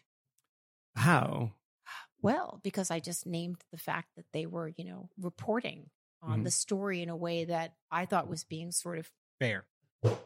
So if you criticize the way somebody's reporting on it, I didn't even putting them- criticize it. I just basically said they're on this list that They're everyone's on the like pre-approved list. They're on the pre-approved list. Oh, like oh, you oh. are not allowed to show faces. You're not allowed to do this. These are the people you're allowed to retweet. These are the people you're allowed to protect, support them, but not these other people like me. Do we know for a fact that the people who are on the pre-approved list, wherever they're from, whatever outlet they're from, are abiding by rules that are set out by the Antifa types? Okay, so this Black is of types? course, of course, and you know, Tifa is a bit diffuse, and Yes, they're not going to rule anything else. But there are the narrative is understood.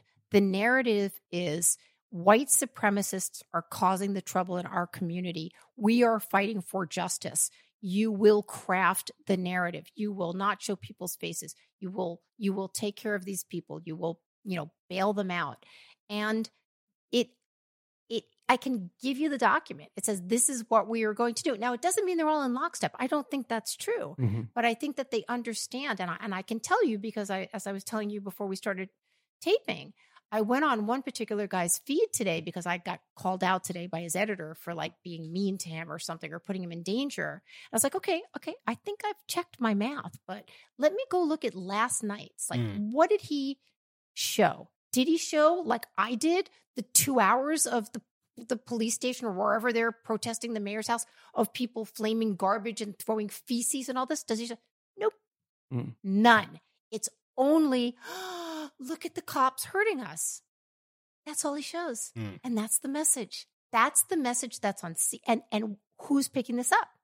It's CNN and NBC and uh, MSNBC. I mean, I'm not saying they're not interested in other things. I think they could be, Mhm. but they have to understand that it exists and Mhm. there is no one doing this because my this girl is her station is like I can't have you out there being constantly physically threatened. Yeah. So who's gonna who's gonna say anything? If you can put together a film that has no VO on it, no voiceover on it at all, that can make a side for like an hour, you know, 30 minutes, 45 minutes, uh, make them look psychotic and bad and dangerous, um, that says something, right? Because most of the times you can't do that. Like, you know, the Maryknoll nuns or something, where, you know, left wing liberation theologists in the 80s. I, it'd be hard for me to put together a documentary just visually to make them look like psychos because they're just nice, kind of peaceful people. You can do that, obviously, with the people that are protesting in Portland. And I don't see a lot of that. Maybe I'm not paying attention to the right places. I get it. But I don't see a lot of that when I turn on CNN. I see some flames and some excuses and some weird chyrons. But I think that one of the things we notice in this, because the age of these people, I see all the ones that I saw were quite young, There you is go. the shift that you see in the ACLU, uh, Hmm. which is a great kind of weather vane of this. Because what happens is this, right? Is that this guy gets shot and killed, um, and the reactions rather interesting. That's all I'll Is- say. are you going to DC now? uh, no, to, uh, i- i- in Or Portland, Portland, the okay. the Patriot Prayer guys shot and killed. Aaron Danielson. That's Yeah, his Aaron- name. Aaron okay? Danielson. Like he's a dude Yeah. that lived. Yeah. So I don't. So I, I still don't know anything about him. Somebody should maybe do some reporting on that. Um, I don't. I'm not in Portland, so maybe, I, maybe it's not for me. But if you think of of it in this kind of context of, let's pretend. Let's do it this way. Let's pretend that the people in Portland, what they're saying is correct. I don't believe this is true at all, and there's no evidence whatsoever that it's overrun by white supremacists, and therefore we have to act. So therefore we are on the street, and therefore we have our shields made out of barrels and, and helmets that we got on when we used to be bike messengers and will be again someday, because that's who half these people are. If that Not were that to be there's true, anything wrong with it. nothing wrong with it. Yeah. Nothing wrong. It's with fine that. to make a living as a bike It's messenger. uh, perfectly fine. Actually, It's kind of totally cool, fine. kind of Yeah. badass. Yeah, yeah. Um, But not in Portland. but- but not- Too many bike lanes. Too many bike lanes. Ugh. Um, but it, let, let's pretend that's true. We're at a point in kind of American history that it is considered okay. That's considered an excuse, right? You don't defend the speech, as the ACL will no longer do anymore. There's no more Skokies. You don't defend the speech of people who are racist, right? They're bad people. We're going to back away from that, and you guys can go out there and look look for that. The ACLU has been there's been a controversy. I guess it's since sort of Wendy Kaminer left the organization that has become much more social justice oriented Mhm. and less in defending speech of those people who have kind of pretty nasty speech, really nasty speech. But you have to defend it, right? It's also in the sense of like there are Nazis on the street. Okay, well, fine. What do, you, what do you want me to say? They're Nazis in the street. They want to have a little gathering. Yeah. Okay. They shouldn't have a brick thrown at their head and their head split open. Uh, Does that mean that I, so I, I think these people are fucking loathsome, but it's so strange now that a younger generation feels, as particularly when words are violence, but actual violence isn't. That's an incredible That's thing right. to me. That's exactly right. So the words there there is violence. We can't allow that to happen, but we'll Hmm. do it with actual violence, which is okay. Is that when they say that, they think it's a justification. That shows you a sea change, shift in how people think of that. People on the left would never have thought that in, in certain generations, I think, of saying these people have such bad ideas that we have to burn down the mayor's apartment building is somehow in their kind of small minds justified and it's justified in the minds of people that I know by the way and this is this is the this is the um, Charlottesville moment for everybody I cannot find people in this city who I know who don't politically align with me I don't even know what that means anymore but who can say full-throated without qualification this stuff is wrong they can't Well, that's that's because the original They will not say it. inciting incident, the reason for Because all of of the racism. upset Yeah. and and what eventually leads to violence, and from their from them from their perspective, it is predictably leads to violence. Is the murder of black people by law enforcement, which is happening en masse on all the time. Black people in this country believe that going about their lives every single day, they could be the next murder victim. That is what we're told repeatedly. Um, Joe Biden, I believe, um, echoed that sentiment this week that black people just living their lives Yeah. Are afraid they'll be murdered. But but in Portland, by the way, it's just the whitest big city in America. And you know, I guess there are black people down there, and some people say Me a few, a few, A few, a The few. police will take care of that. Six percent. The police will take care of that. That's easy for them. a smattering of that. It's like a why? week. Why is this not white savior complex? Because that's what they all say is George Floyd. This is what created it all. It's the racism that's inherent in the system. It's systemic racism, et cetera. And it's a bunch of white people burning shit down. It's like, you know, isn't this the white savior stuff that you guys have criticized Well, in they're the past? insisting that they be the saviors. It, I- yeah. it, it, it doesn't make any sense. It doesn't. It doesn't make any sense. Is white doesn't. silence? White silence is violence. Uh, yeah, it doesn't make any sense. I, I don't. really- I don't even really want to unpack that. I, I do though want to dig into perhaps these two recent police shootings, and I also think it might actually be useful before we leave Kenosha and um, Portland to perhaps talk specifically about the political stuff that's played out this week because this week we saw um, both Nancy Pelosi Um, and actually, I don't know if Hillary Clinton said this this week, um, or if she'd previously said it, but Hillary Clinton has said that Joe Biden shouldn't concede the election. Um, Nancy Pelosi said earlier this week that Joe Biden shouldn't debate Donald Trump. This, I think that's interesting background. For, I bet he probably shouldn't. well, but it's interesting background for what what else has played out this week, which is the two men who would be president next year, um, because Donald Trump won't continue to be president after January something, uh, if in fact he doesn't win in November. Um, that both of these men go to Wisconsin before Donald Trump traveled there. There was a lot of criticism. There were people saying, "Do not come here. It is going to be chaos. You're you're going to." The go- the go- Governor. Evers told him be not to come. Don't come. the mayor of Kenosha told him not to He come. came. He interacted with people in the street. There didn't seem to be any major kerfluffles, uh, as you mentioned, Moynihan. Kerfluffs. You had the yeah, it's, it's effective. Yeah. Um, we had the National Guard on the ground. Yeah. Things things stayed pretty calm.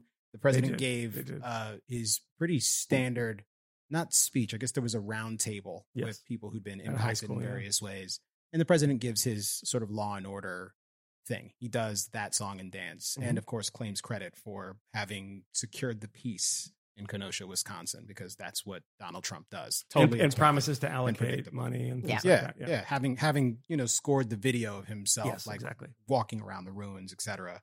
And Joe Biden, who initially didn't have plans to go to Kenosha, it seemed, shows up. Oh, oh, criticize Donald Trump for going. He, he did indeed, and then he shows up and have has an event of his own Mhm. in a church. Yes. Um, and in Joe Biden's event, the the one thing that these two events have in common is both men find themselves blaming the other man for the violence that's taking place, not just in Kenosha, but in other parts of the country Shocking. um, and um, go on to suggest that they're the ones that can essentially quell all of this upset, which I think is an interesting claim there that ought to be adjudicated whether or not um, either man is actually likely to be able to do that given the way things are going at the moment. Um, and Joe Biden's talk um, is I think it's it's punctuated by a lot of the same stuff that we've seen from Joe Biden as well. The concerns about I'm confident he mentioned something about violence not being the right response, but he also went on to talk about the suffering of black people and how difficult it is to be black when you know that you might be murdered at any moment by members of law enforcement, which I'm, I'm only embellishing that so much. Um, but he also took a moment to rewrite history a little bit, suggesting that um, Edison didn't, in fact, Yeah. invent the light bulb. It was a black man What? who did that. He did, Yeah, yeah. he did. He did. Um, The man he so- cited did, it was uh, a bit- did something it was a interesting. The filament, uh, Yeah. yes, but, But- but it's not. Yeah, Oh. but I, right. I mentioned the Pelosi Clinton context because it did seem for some time as Biden and Harris had been moving to the center on these issues and talking more and more about violence and the need for it to stop and how this was unacceptable, that there's something going on where the Biden campaign, at a minimum, feels concerned Yes. about the resonance that Trump's message hundred percent. Yeah, and the the fact that Biden is you know brought out from wherever he's been sort of doing his remote campaign stuff to do a live in person event, um, which is supposed to show him being presidential and Mhm. leading in this context. The optics weren't great for Biden. I don't think that came off terribly well. I mean, there's there's a message obviously about Trump's divisiveness and awfulness that the Biden campaign and Democrats in general have been trying to sell, and there's an audience for it. But I don't know that that's actually going to earn them much in the way of additional votes or stem any bleeding that the campaign might be enduring because Well, of the current political moment. what what did you think when Well, you was- saw that well- presentation? Because you were you were there for I was it. the, yeah, I was at the church too. I bet um, I was outside of the church. They're very, very um, specific about who they let in. But one of the things that you didn't see, I think, in the media or the juxtaposition wasn't made, is there was no one there for Biden. yeah. Nobody. The So streets were empty. even fewer. I mean, there were peop- There was a lot of media, Wow. and there were a lot of BLM protesters Wow. that marched down the street to mm-hmm. the event. And the police were telling them to get off the street. Yeah. They were quite loud. They Mhm. were quite doing their thing. even even in the event, one young woman who asked a question to him said, was um, really confronting yeah, Biden yeah. because she's saying we've been promised things for so long Yes. and no one ever delivers. And she's right. By And the to the extent she says that, I mean, She's who correct. who is she talking about there? She's not really talking about Donald Trump necessarily. no, Although no. he could be included in that. I'm Yeah. sure he's promised. He promised said things four to years. Joe. Biden said 47. Yeah. Yeah, I, it is. It's actually, I'm sorry, Trump's had three. yeah, it's actually lower than that. But no, there were there were, there were um, there was a Black Lives Matter protest that I think the cops and Secret Service are getting a little nervous about because they were going around the block when there was no one supposed to be on the street, Mm. and they ended up landing there. Um, there was a uh, state representative who I had been with in in, in Madison, who was a uh, member of the of the Black Caucus there, which I think is seven people, um, not not a ton. Hmm. And uh, he he was there, um, an interesting guy. Um, would say I probably disagree with him on a lot of things, but a, a very nice guy and a very smart guy.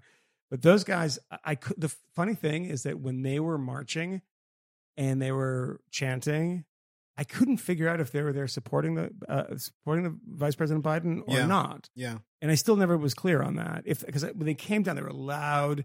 They were told to get off the street. They were not. They were just like. hmm I mean, it was a pretty, pretty, um, you know, aggressive and and a show of of strength. And I, there was a point at which Biden went inside, and they kind of pick and rolled. They did a, like a line, a line of uh, state troopers on motorcycles blocked the street, and then they went in around the back. Yeah. I don't know if that was initially the, the idea. I think Mhm. it wasn't hmm and um, that was that, right? And they stayed outside, and they did some, and and um, Jacob uh, Blake's uh, uncle Mhm. spoke. Uh, rather good speaker too, by the way. I mean, he- he- stuff that I was kind of like wide eyed by, but he was somebody who had not. This is not his first rodeo. Um, this is somebody who knew kind of the language of current politics of systemic racism and Mhm. and all.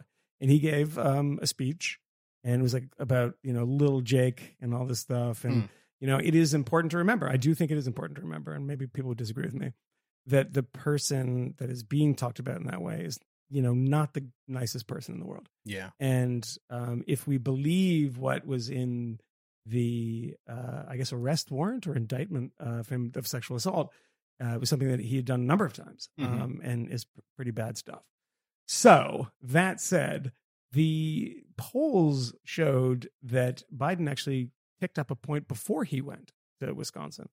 And it wasn't having a huge effect on people in Wisconsin. Of course, these are short term things. This could change in the long run. But Mhm. remember that, you know, Wisconsin is a state that Barack Obama won by very large, over 10% margins uh, in, in, in two elections.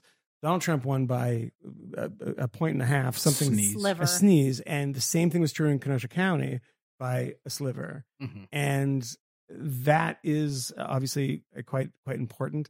But you know, it's incredible that people from Milwaukee, people from you know Eau Claire, people from Fond du Lac, people from wherever didn't come down to to see the president. Didn't come down to see the vice president. It was a pretty sparsely attended for both of them. Actually, I was actually surprised that there weren't many people there for so Donald you Trump. said it was like 150 for Trump, Probably about 200 too. zero for Biden. Um, uh, Uh, maybe I was zero, not zero, but I mean, I, I- w- That's- under fifty. You could, could And, and also, you'd have you'd also have to, days fi- fi- to filter out the number of people But, like, that were who- just from the neighborhood. Who Just- can possibly be excited by Joe Biden? That's the thing. at this of That's the course. thing. But it, but it really could it really could be the fact that Joe Biden threw that trip together at the last Oh, minute. no, There no, weren't there weren't many people Yes, but- attending the trip at all, and and Donald had announced it several days before. And But he loves even- a crowd. But I'm even, uh, that he ins- his people ensure that there's a crowd. But even there, they didn't like do a the good job. failure of the campaign to ensure that when they come, they'd previously reached out to the Black Lives Matter demonstrators so that they could do something perhaps in conjunction with one another, as opposed to having it seem like they're opposing forces. If he is supposed to be the man that can deliver peace, that can help us all feel as though we are coming together again, but when he shows up, like he barely registers. Like that seems You know This what? is a You know what? energy how much? performance, How much did he register during the Democratic primaries? Was he getting big crowds, or was Elizabeth Warren getting No, big uh, crowds? that's- I that's mean, exactly she right. was getting the big That's crowds, Exactly right. Yeah. and he won. Well, this Yeah. is, but this is what I. Who was raising is- the money? Who was this is a- spending the money? is- this it is wasn't Joe Biden, and he won. But this is a dispute that you and I have. When when you Is it? say he won, it is because we talked about this once before, and I said drunk. if we if we try to remember how Joe Biden went about winning the Democratic primary, it was very much an outlast situation. yes. plus an intervention from Democratic higher ups who are calling these people who say they're going to stay in it until the convention, Yeah. which of course doesn't 100%. always happen. But in this particular case, Biden wasn't. Biden was fighting for his survival when he went down to his ebony firewall and managed to score some victories, but it still wasn't going to be South enough to deliver yeah. the nomination. Yeah. They had to get these people out of the race. He was which never actually ends not up helps winning.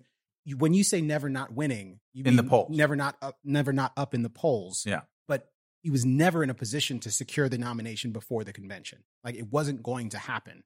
The people had to get out of the race. Well, I mean, that's you just described every single primary election. I'm in I'm just saying in this Kmele. I'm just saying and in they this never go in this to convention. in this that's a particular naive. case That's, that's a naive statement. It's not a naive statement. is. The, the statement What's the that last fucking when you broker you convention, said- asshole? But you're saying that he no, won. tell me when's the last brokered Can fucking I- convention? Can I finish No. my statement? I'm not going to let you ch- shift the goalpost. I'm making my claim, not the claim you imagine I'm making. Oh, oh, he went, he went uh, the whisper.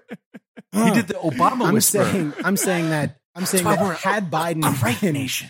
I'm just saying, had Biden been the guy, And cut his mic right there. it's one button. One button. He's done. had had Biden been the guy who impressed America, he impressed Democrats, and they said, you know what, we're just going to throw our support behind him, as opposed to the guy who was sufficiently uninspiring. that this Yes.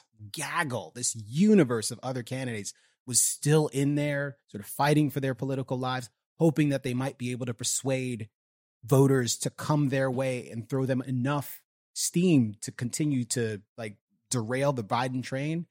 I mean, I think it'd be a little bit different. So when we say he won the primary, he won by out politicking. He didn't win because he's particularly popular and Let- exciting. And I'm going to add a question from right that. and so and so maybe looking at him right now Uh-huh. and saying he didn't do the particularly like uh, exciting okay. thing this week maybe that's the wrong thing to look at Okay, so That's talk to me. but- but so but- this is I, this was a question. No, Tell me. that's- Well, well, that- let, let that's me, it, let, me, let me ask you a question on this too. That's similar to this. Is that in, in 2016, of course, um, there every person who was even associated with Bernie Sanders said, you know, we was robbed, right? DNC stacked the deck against us, and it was stolen from us. I, and as a matter of fact, I was listening to uh, Freakonomics today, the, which is a Wow. great a great podcast by the way. It is, but I It haven't is listened so to it good. years. It is so it, it- they do such a great job, and it was a replay of something, and in it, I think uh, what is it, um, Dubner or Levitt, or I think it was Stephen Dubner said like you know in the in the primary 2016 when Hillary Clinton won, or and he made some barbed comment about like they stole it, right? And this time around, you know, I talked to Briahna Joy Gray a couple weeks ago, and she didn't say this explicitly, so I don't want to pin this on her, but there's this sense again that the the apparatus of the Democratic Party in its current form, and perhaps this is the last, you know, gasp of this Mhm. this kind of Carville uh Clintonite kind of uh, control over the DNC. Does that have something to do with Joe Biden, who's very much a part of that world, winning when the enthusiasm to, to, to when you're just watching TV, of course, it gives us the wrong impression a lot as we're talking about today. But when the impression is that the enthusiasm is somebody else, like an Elizabeth Warren, definitely like a Bernie Sanders, how much do you put into that the the Democratic uh, National Committee actually, you know, stymied those plans and made sure that Hillary Clinton and Joe Biden won? I don't know. Um, my uh, sense with Joe Biden is that um, Hillary was sweeping the leg out of everybody. She like cleared the field out, so it was basically Sweep the leg, Hillary. her, Her and Uh, Bernie. her and Bernie, and then some rando from Maryland who we've all forgotten about. Yeah. Um, The party the party didn't want that outcome this time around. Yeah, and so they had an open fight this time around, and they had what they thought was a pretty stacked field. It was pretty 2016 esque, actually, for Yeah. the Republican Party, right? You had a field of 16, 17 people, including some people who at some point were considered to be big up and comers. Hickenlooper. Not Beto O'Rourke. Beto O'Rourke is a cover boy like eight Cover months ago. Cover Uh, boy, Beto. Kamala forget. Harris uh, Yeah. was, you know, Elizabeth Warren. These are these are people who are seen to uh, have Bennet. have You know, a big Bennet fan. So the Biden people didn't sweep the leg. The Bernie people were more powerful. Bernie himself had shifted, and his kind of shock troops and enthusiastic support had shifted the the momentum and the center of gravity in the Democratic Party pretty far in this direction. I don't think compared to Hillary Clinton, because there is a thing called the Clinton machine. I don't think there is a thing called the There Biden, no Biden machine. machine. Um, and I was on a, with a, a, a Chicago talks show host uh, a couple nights ago, and his theory was that like the the the ebony firewall in South Carolina Mhm. was all because of a the most uh, crooked and corrupt politician in the history of the United States, who was the guy I forget the climbers his, his name is, or the Mm. the guy who had the last minute um, endorsement for Biden. I have no idea if that's true. Mm. I tend to think that it's not, just because this guy was talking in a pretty conspiratorial way. Um, but I think Nice having you on the show, Matt. it was such that accent. You've heard him. You know him. He was great. Um, what's what's that terrible thing that people from Chicago drink? Like that uh, Iowahawk uh, has. uh, the, old the- style. no, no, no. Like the little like a yort or something like this. Oh, this we uh, have to talk to potato. Anyways, um, yeah, Jeff Jeff. Blair should tell us. Um, but uh, I think that it's the most likely answer to the question is that Democrats, uh, uh, in ways that we haven't seen in certainly your lifetime and maybe mine, uh, Mhm. were uh, elevated as their one virtue. We got to beat Donald Trump. Mhm. You know, electability is the most important thing because we have to win the election For sure. That's and I know that sounds tautological, but they actually measure this stuff. And so, like, everyone tried, you know, they flirted with who could be electable. And, and for a second, you know, can we talk ourselves into Elizabeth Warren? Mhm. Almost, but ah, come on, no. Uh, you know, Pete Buttigieg, different people um, talk themselves into it. But as I've mentioned here before, the, you know, comparatively centrist or moderate bloc always in polling in every step of the way in this election was always larger uh, than in in the polling in the in the Democratic primary than the uh, Democratic Socialist or Liberal or Progressive uh, bloc. Um, that says to me that Democratic voters, particularly Black voters, um, were more conservative about what they thought could sell, and nobody rose to the level of being convincing enough to those people for whatever reason, and so they reverted to Biden, not out of love, uh, but also not out of the same kind of uh, you know, I'm holding my nose for Hillary as she's twisting my, you know, arm behind my back and hurting my shoulder. Now, Biden doesn't have the same kind of sense of machinery, and he doesn't have the same sense of off-puttery that Hillary does. I think that's my uh, canned explanation, but I don't. But I don't know. Of course, I don't know. let's before we get out of here let's talk a little bit about um, the situation in rochester because this has just happened and I, I know folks are trying to parse it um, and we've seen uh, protests ignite in rochester which uh, are of course mostly peaceful but also involve Mhm. large groups moving through the streets What is the shutting down restaurants? shutting down restaurants Go- the now, which is restaurants the is the thing. thing. That's the Although thing. before it was just put up your fist and we'll allow you to finish your panini, sir. now it's fuck y'all. We're shutting this shit down. Yeah. We're got- shutting it down. You got a panini? Y'all gotta go. Fuck your It- panini. It's actually there's actually a sequence of videos. One one is you know this woman yelling at these people as the mob is sort of moving through, and people are you know moving in every direction to get away. Why y'all running? Nobody's hurting y'all. We're just shutting this down. We're just Mhm. shutting the party down. We're just ending the party. You don't have to run. Nobody is hurting you. Um, I don't know. I see a large group of people moving towards me. I don't care what race they are. They are all wearing black. They're yelling things, and they are not allowing me to finish my sandwich. Mm. This this is forceful. One imagines that if they decide to sit there, that something might happen to them that they don't like even more than having their meal interrupted, which they have yet to pay for. And then the restaurant is smashed up. Um, and then there's another video. it's like, why are you running? We're fine. Like, but we're gonna smash the restaurant. smash. And then another video is just a guy. I have a pickup walking- order, actually. Um, oh, you can. Yeah. well, no, he can get that. Yeah, He's fine. I was like, He's fine. But this, I by the way, just ha- this happened to me in Kenosha. and I can't talk much about it because we'll be using it. But um, when people came around to corner uh, protesters, and the people that I was with um, got out of there Mhm. very fast because they had had really bad experiences in the past couple of days, Mm. including their entire businesses being burned to the ground. Well, sure. and they like sc- scrambled to cars and Yeah. just drove out.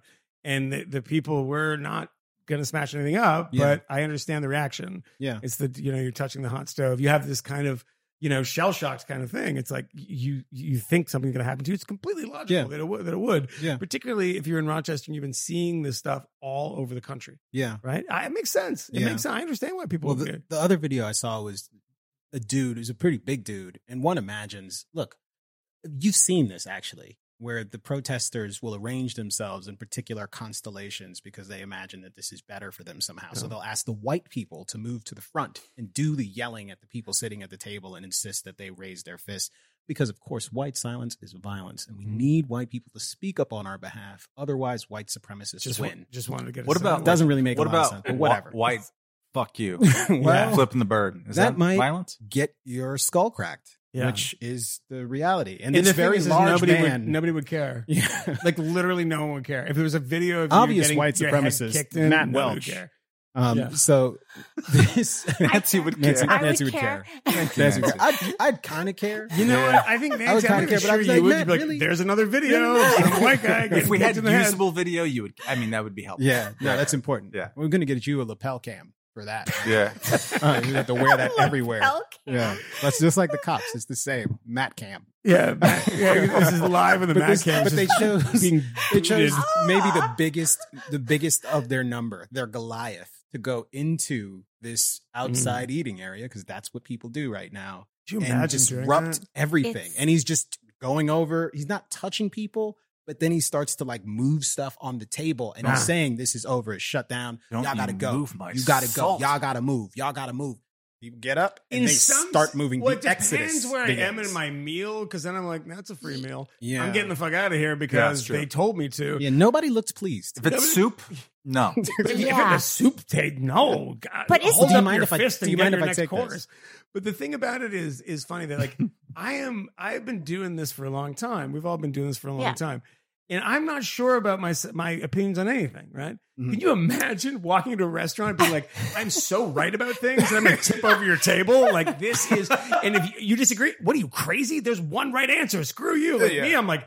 I'm like, you know, I don't know. Maybe sit. Maybe I'm wrong. Sit down. Let's But talk think about, about, this. or like being the dude that's going to be willing to be like, nah, sorry, I'm staying for the pasta. I'm not, I'm not leaving. Like it I would be kind very. of think that would be me. That's what happened to the DC. Yeah. I, I mean, People. you'd want to say That's- you'd be, be that person. No, no, I, I would be that person. I would this be is- that I- person. This is the this is the problem. It's it's not. I'm not saying that it's a good quality. I'm not no, saying that it's I think it's an awesome it's, quality. it's mostly just like fuck y'all. Don't tell me what to do. I am I am here. Uh-uh. I'm That's having my meal, I- I- and a- y'all could get. No, Yeah, and, and it's not, actually Wow. not going to happen because I- I'm severely outnumbered. most This is terrifying going to go I've But that's what badly. happens. I mean, Yeah. that is exactly what happens. Yeah. It's like you know again, that you're not a gonna, great quality. You're going to do that if it like if you're working. If Michael, or if we're out in the field working, you know you're going to stand and do Yeah. that. But if you're just like sitting there with your wife having a burger Yeah. and 400 people start running at you, I mean, you're yeah, I, like, I don't have "Ah, great judgment what? about that kind oh, of stuff. Oh, your kid is with you. This again, kid kids Hello? don't have great judgment. Yeah, I could tell you stories. Jeez, Uh-uh. Just, Yeah. Kmele, you live here. Like you can't actually do this with those guys right now. You, this is your home. Has They'll come back looking. Kmele for you. been killing people since we No, saw her? um, no, we not, not fair. Okay, Not yeah, yeah. It's this. But- it's put a- put a but I marker on that one. but I did want to talk about this story um, in in Rochester because this is Daniel Purdue, and this man um, was having some March? it was something like March. something like March. Yeah. Um, the case was being investigated um, by the woman who is responsible for that sort of thing um, here in the state of New York. When there is an officer involved death, it has to be investigated by this Mhm. particular department. Apparently, she had been told by law enforcement, per her now, um, that he died um, of an overdose, something related to an overdose, and you know, asphyxiated. it seems to be true, by the way. which which Yeah. does doesn't seem to be not true. Um, what has happened more recently? I mean, they could have lied about it. Who knows? But that's the but it was on the, family- yeah. Well, what seems to have happened, the latest development is the family obtained the video of this arrest Mhm. that took place in March, wherein there were a number of officers assembled in the street when you're when you're watching this lapel cam video, and there is a naked man who is at certain points in the video. So there's an, an entire arrest that takes place, but for a extended period, he's sort of on his knees in the street. It's raining or snowing. It's it's nasty mm-hmm. outside, and you can hear him. Just he's hysterical and he's yelling all sorts of nonsense things, and the cops are having interactions with him. Occasionally, they will laugh because he will say something Yeah, nuts yeah. about like his genitals, Uh, like yeah, look at uh, this big black dick or something like yeah, that. and that's the the, cops thing, laugh. and and Um, that's the thing. Because initially it was like they were. This is so weird. it's like they put a bag over his head and they laughed as he yeah, died. yeah, and I was like, that Well, doesn't seem right. So so But so there's some nuance that's not so there's exactly some what you there's think. some Yeah, there's some yeah, nuance yeah. there's some complexity and the issue is not that they put a that that the issue is not that they laughed at him for being in the street and that he's naked the issue is that he dies Mhm. and the narrative appears to be that he dies because he asphyxiated and if you've seen these headlines and you haven't read the stories you might believe that he, asphyxi- he asphyxiated because they put a bag over his head and Yes. the bag killed him Yes. it's a bit more complicated than that. There is an entire days worth of odyssey that this man had gone through where his he'd been thrown off of a bus his brother had to come pick him up and tried to take him back to the house.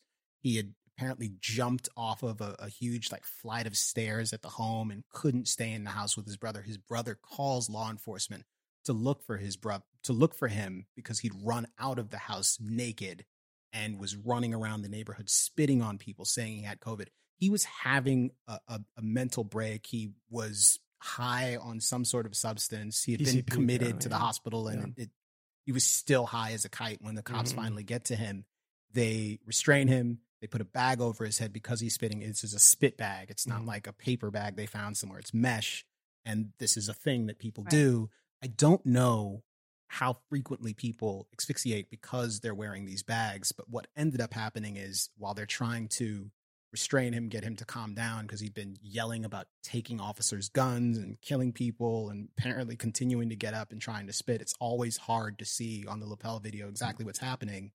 But at some point along the way, he throws up in this bag Mm. and he chokes to He death asphyx- he and he's asphyxiates. breathing Yeah. his own vomit in this Mhm. bag, which Yes. the bag is designed so that if he spits, the spit is not traveling and hitting the officers. Obviously, it is entirely possible that he, if he throws up in this bag, that he could die. What I found somewhat perplexing as I watched the video is once the ambulance, the the medical folks are on the scene and the law enforcement is having a conversation with him, I could still hear the guy. And trying to choke breathe. well, not choke breathe, but some sort of like mumbling or something. you know, Mhm. It's it's one of those things where the language that's been used by the family is I the brother says, I called the police to get help for my brother, not to lynch him. Mm. Lynch him. Yeah. Yeah.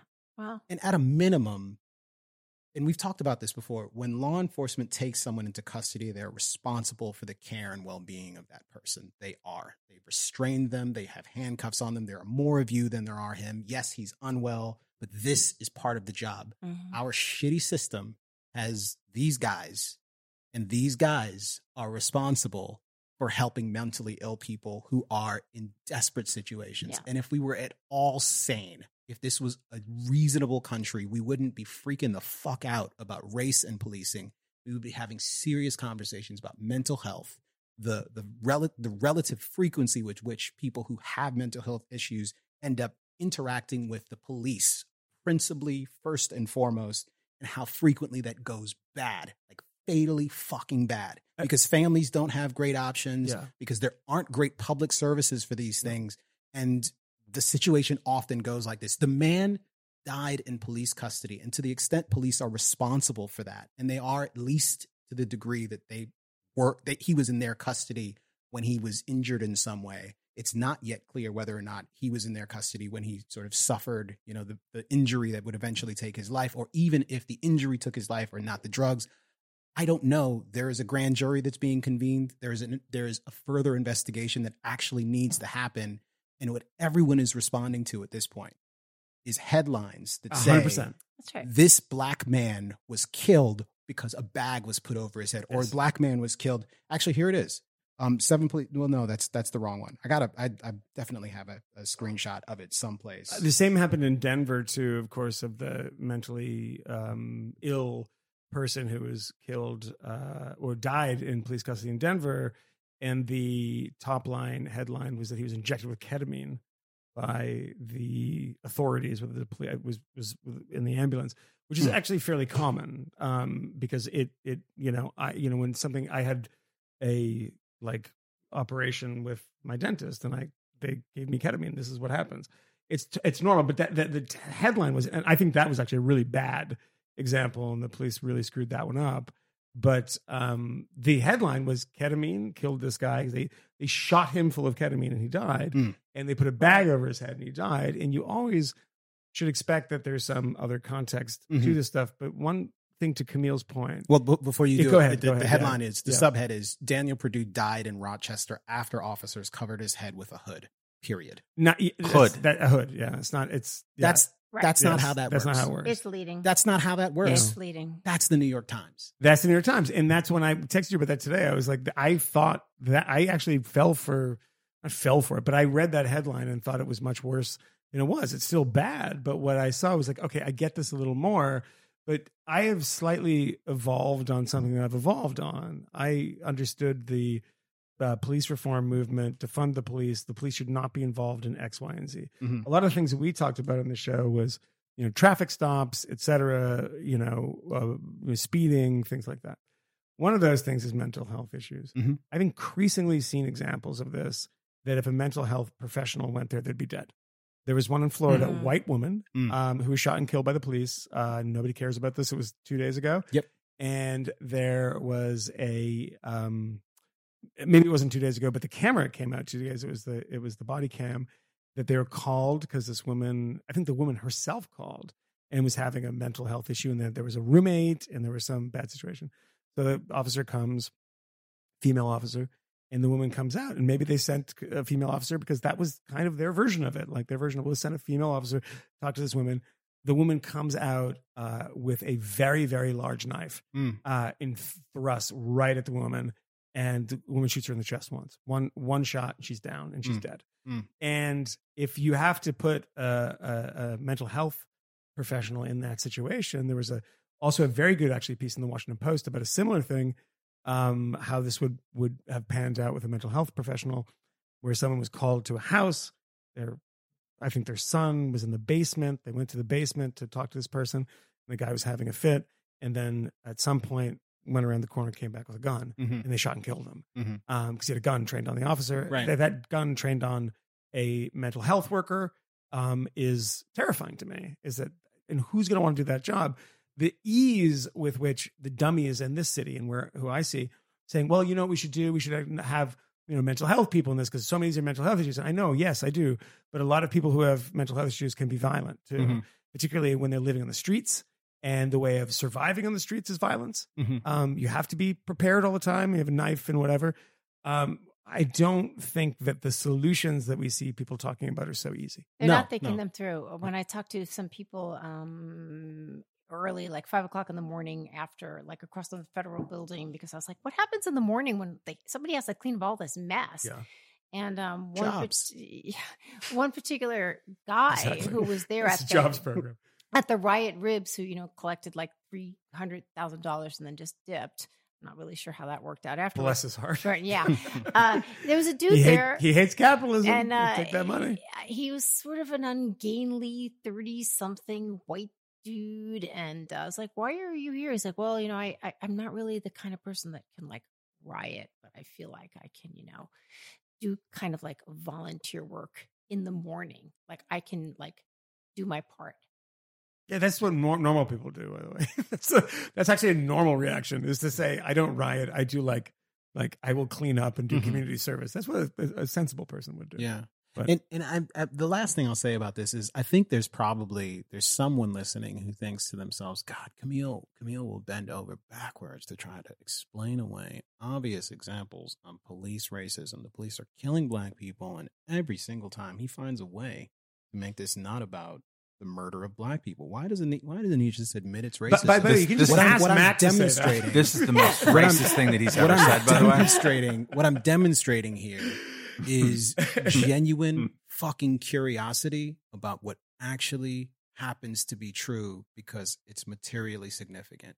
If in fact the police are killing black people because they're super racist, we should talk about that. It would be a very hard problem to solve, but we should talk about it. But since that's probably not the case, yep, I'm, I'm putting it out there. There's a lot of other things that could be happening and it's worth trying to understand. If spit bags have a high prob- probability of killing people when they're used, I don't know that that's true. I suspect it's probably not. Then we should talk about that and figure it out. If there I needs to be new another example of procedures. Maybe there's not, for how to deal is, with yeah. these spit I mean, bags, that's that's something we should talk about. we had chokeholds this is 34 these are years things ago. that we can talk about, and one has to be legitimately curious about the details of these investigations in order to actually get to those answers. And I, and I fear, I don't fear, I know for a fact that at the moment we could give two bucks what's true about most of these cases. Of course. No. That that fantastic Breonna Taylor story came out and has a lot of really interesting details in it. And I don't know that most people who care Nope. about that case, or at least say they care about it, who went out to protest and marched in the street, but couldn't find like 20 minutes to read this stellar piece giving you all sorts of context about the background and the circumstances that led up to it and some of the policy decisions that help to create circumstances that Who allow for this something piece? like Who this wrote to that happen. piece? Rukmini Oh, it was. too. Yes, yes, Yeah, yes. You guys good. talked about that. Yeah. Yeah. um, right, it's just like It's it's exasperating. It's frustrating. It's exasperating, but Yeah. but one does have to actually care about what happens in these cases, and it's not enough to arrive with a perspective and to presume it to be true. And it's also the case, and we just have to look at the data here. The number of people shot and killed by police in this country is high relative to most other places, not so high when you look at our violent crime rates and the number of black people who yeah. are killed with respect to, you know, their police encounters, at least with respect to police involved shootings, because it's different when they die in custody. We don't have great data on that. We should. That's something we could talk about. But it's just the numbers do not suggest that there is an epidemic of police violence aimed at black people.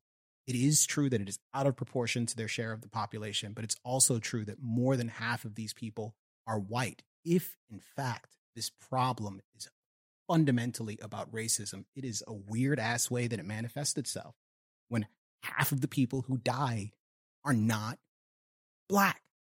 It's also strange that nobody. They're white. It's actually more than half the people who die aren't white, But- aren't, but- aren't black. the hardest thing to say and the hardest thing for anyone to acknowledge is that um, the cases that we're seeing now have one of two things involved with them, which is a mental health crisis Mhm. or criminal activity. Mhm. And it's the ra- the hunted language, the randomness that one suggests in it is that you know, look, uh, Jacob Blake was the, the police were called about him, Mhm. and the lieutenant governor of uh, Wisconsin, who I saw Mandela, what's his name?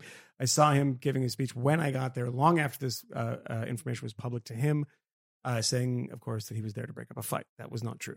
That makes it sound rather benign that this is a This was person. this was before the riots happened. This was after. Oh, he gave he gave the speech again. Well, this Well, is he made those you. comments again. Yeah, I, when I sent you, I can't. I think that was after the riots happened.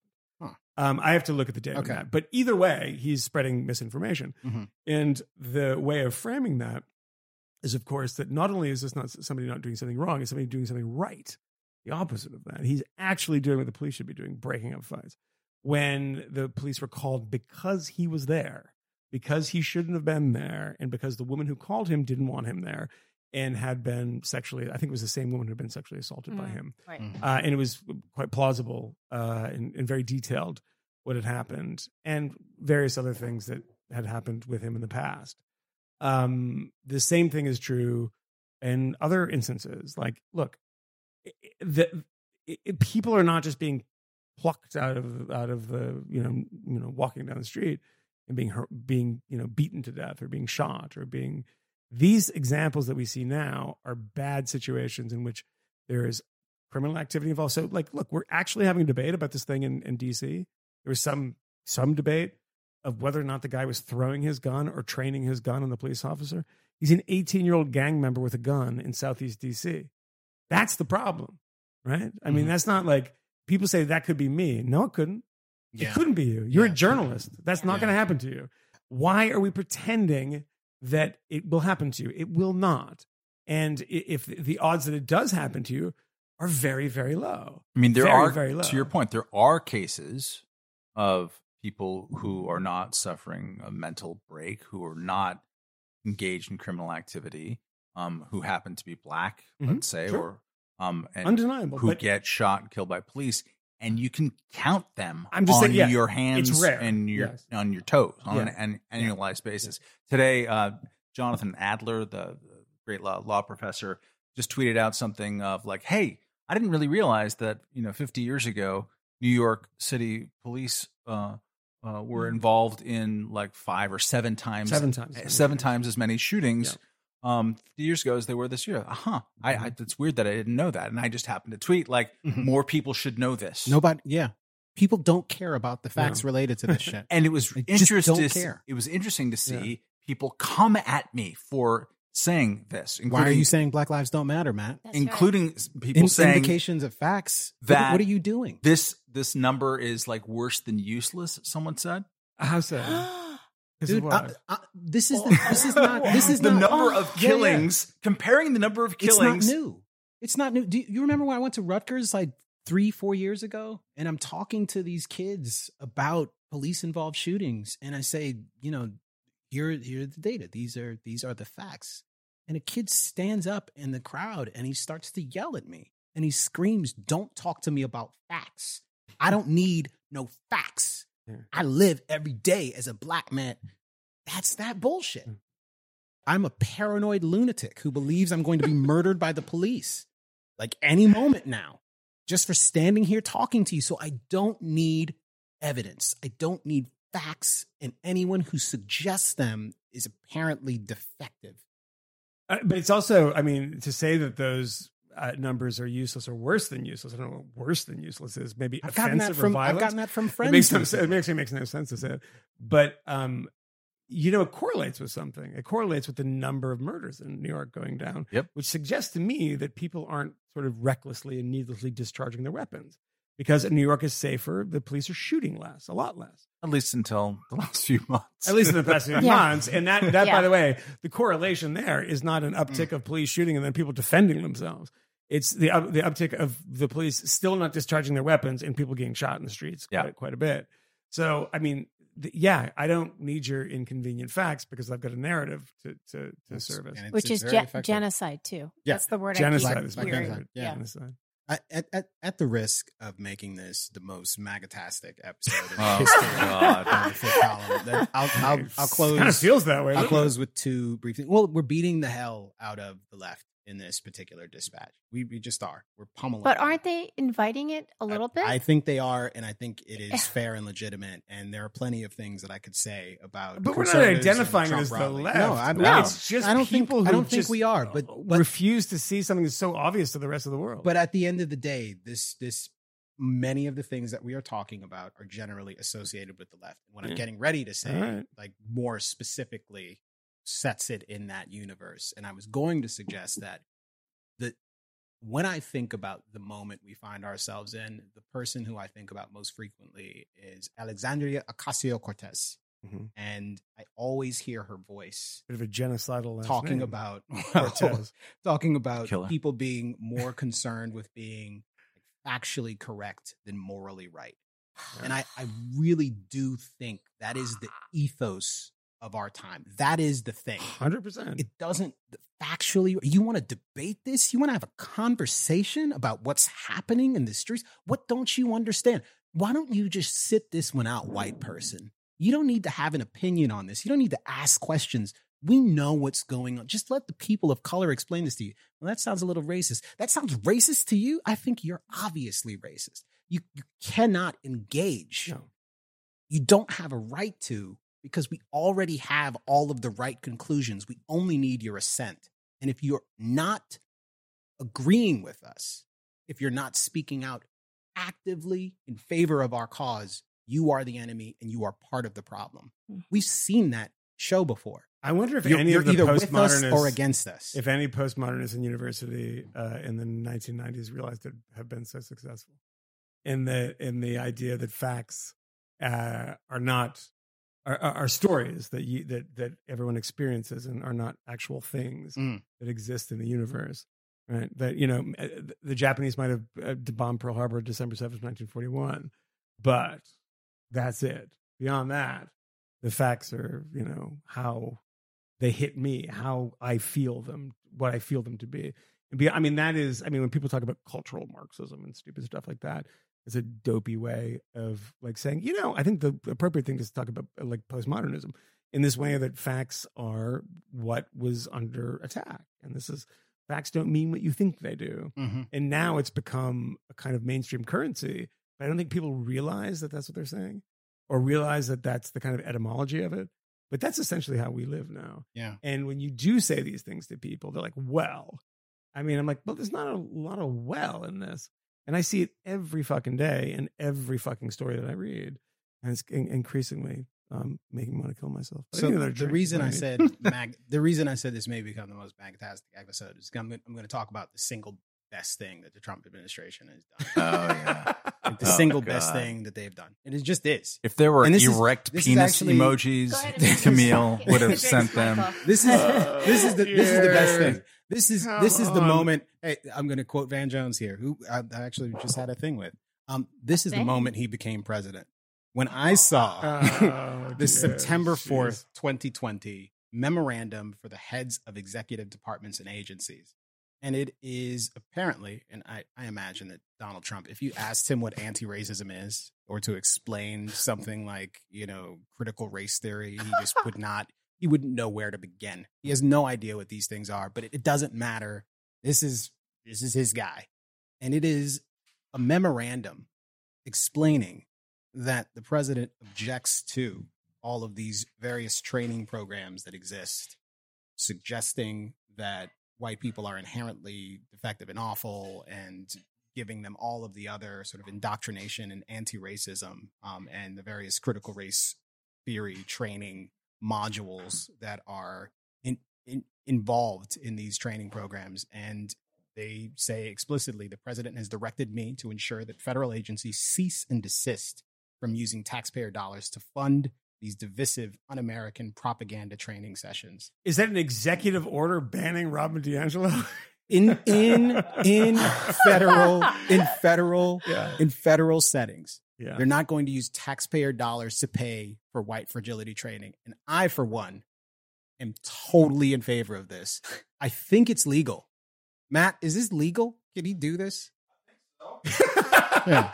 Matt's making I don't- another Matt's making drinks. Yeah, For the yeah. moment, I don't care. I, I think so. I, anything that you're not allowed to spend taxpayer dollars on is generally like fine with me. And in this particular case, given my deep contempt for these horrible ideas, I think it's great. I also was reading um, stories about some of the people who are making millions of dollars selling these training programs yes. to the federal government. What a racket. Fuck all of you forever. Yeah.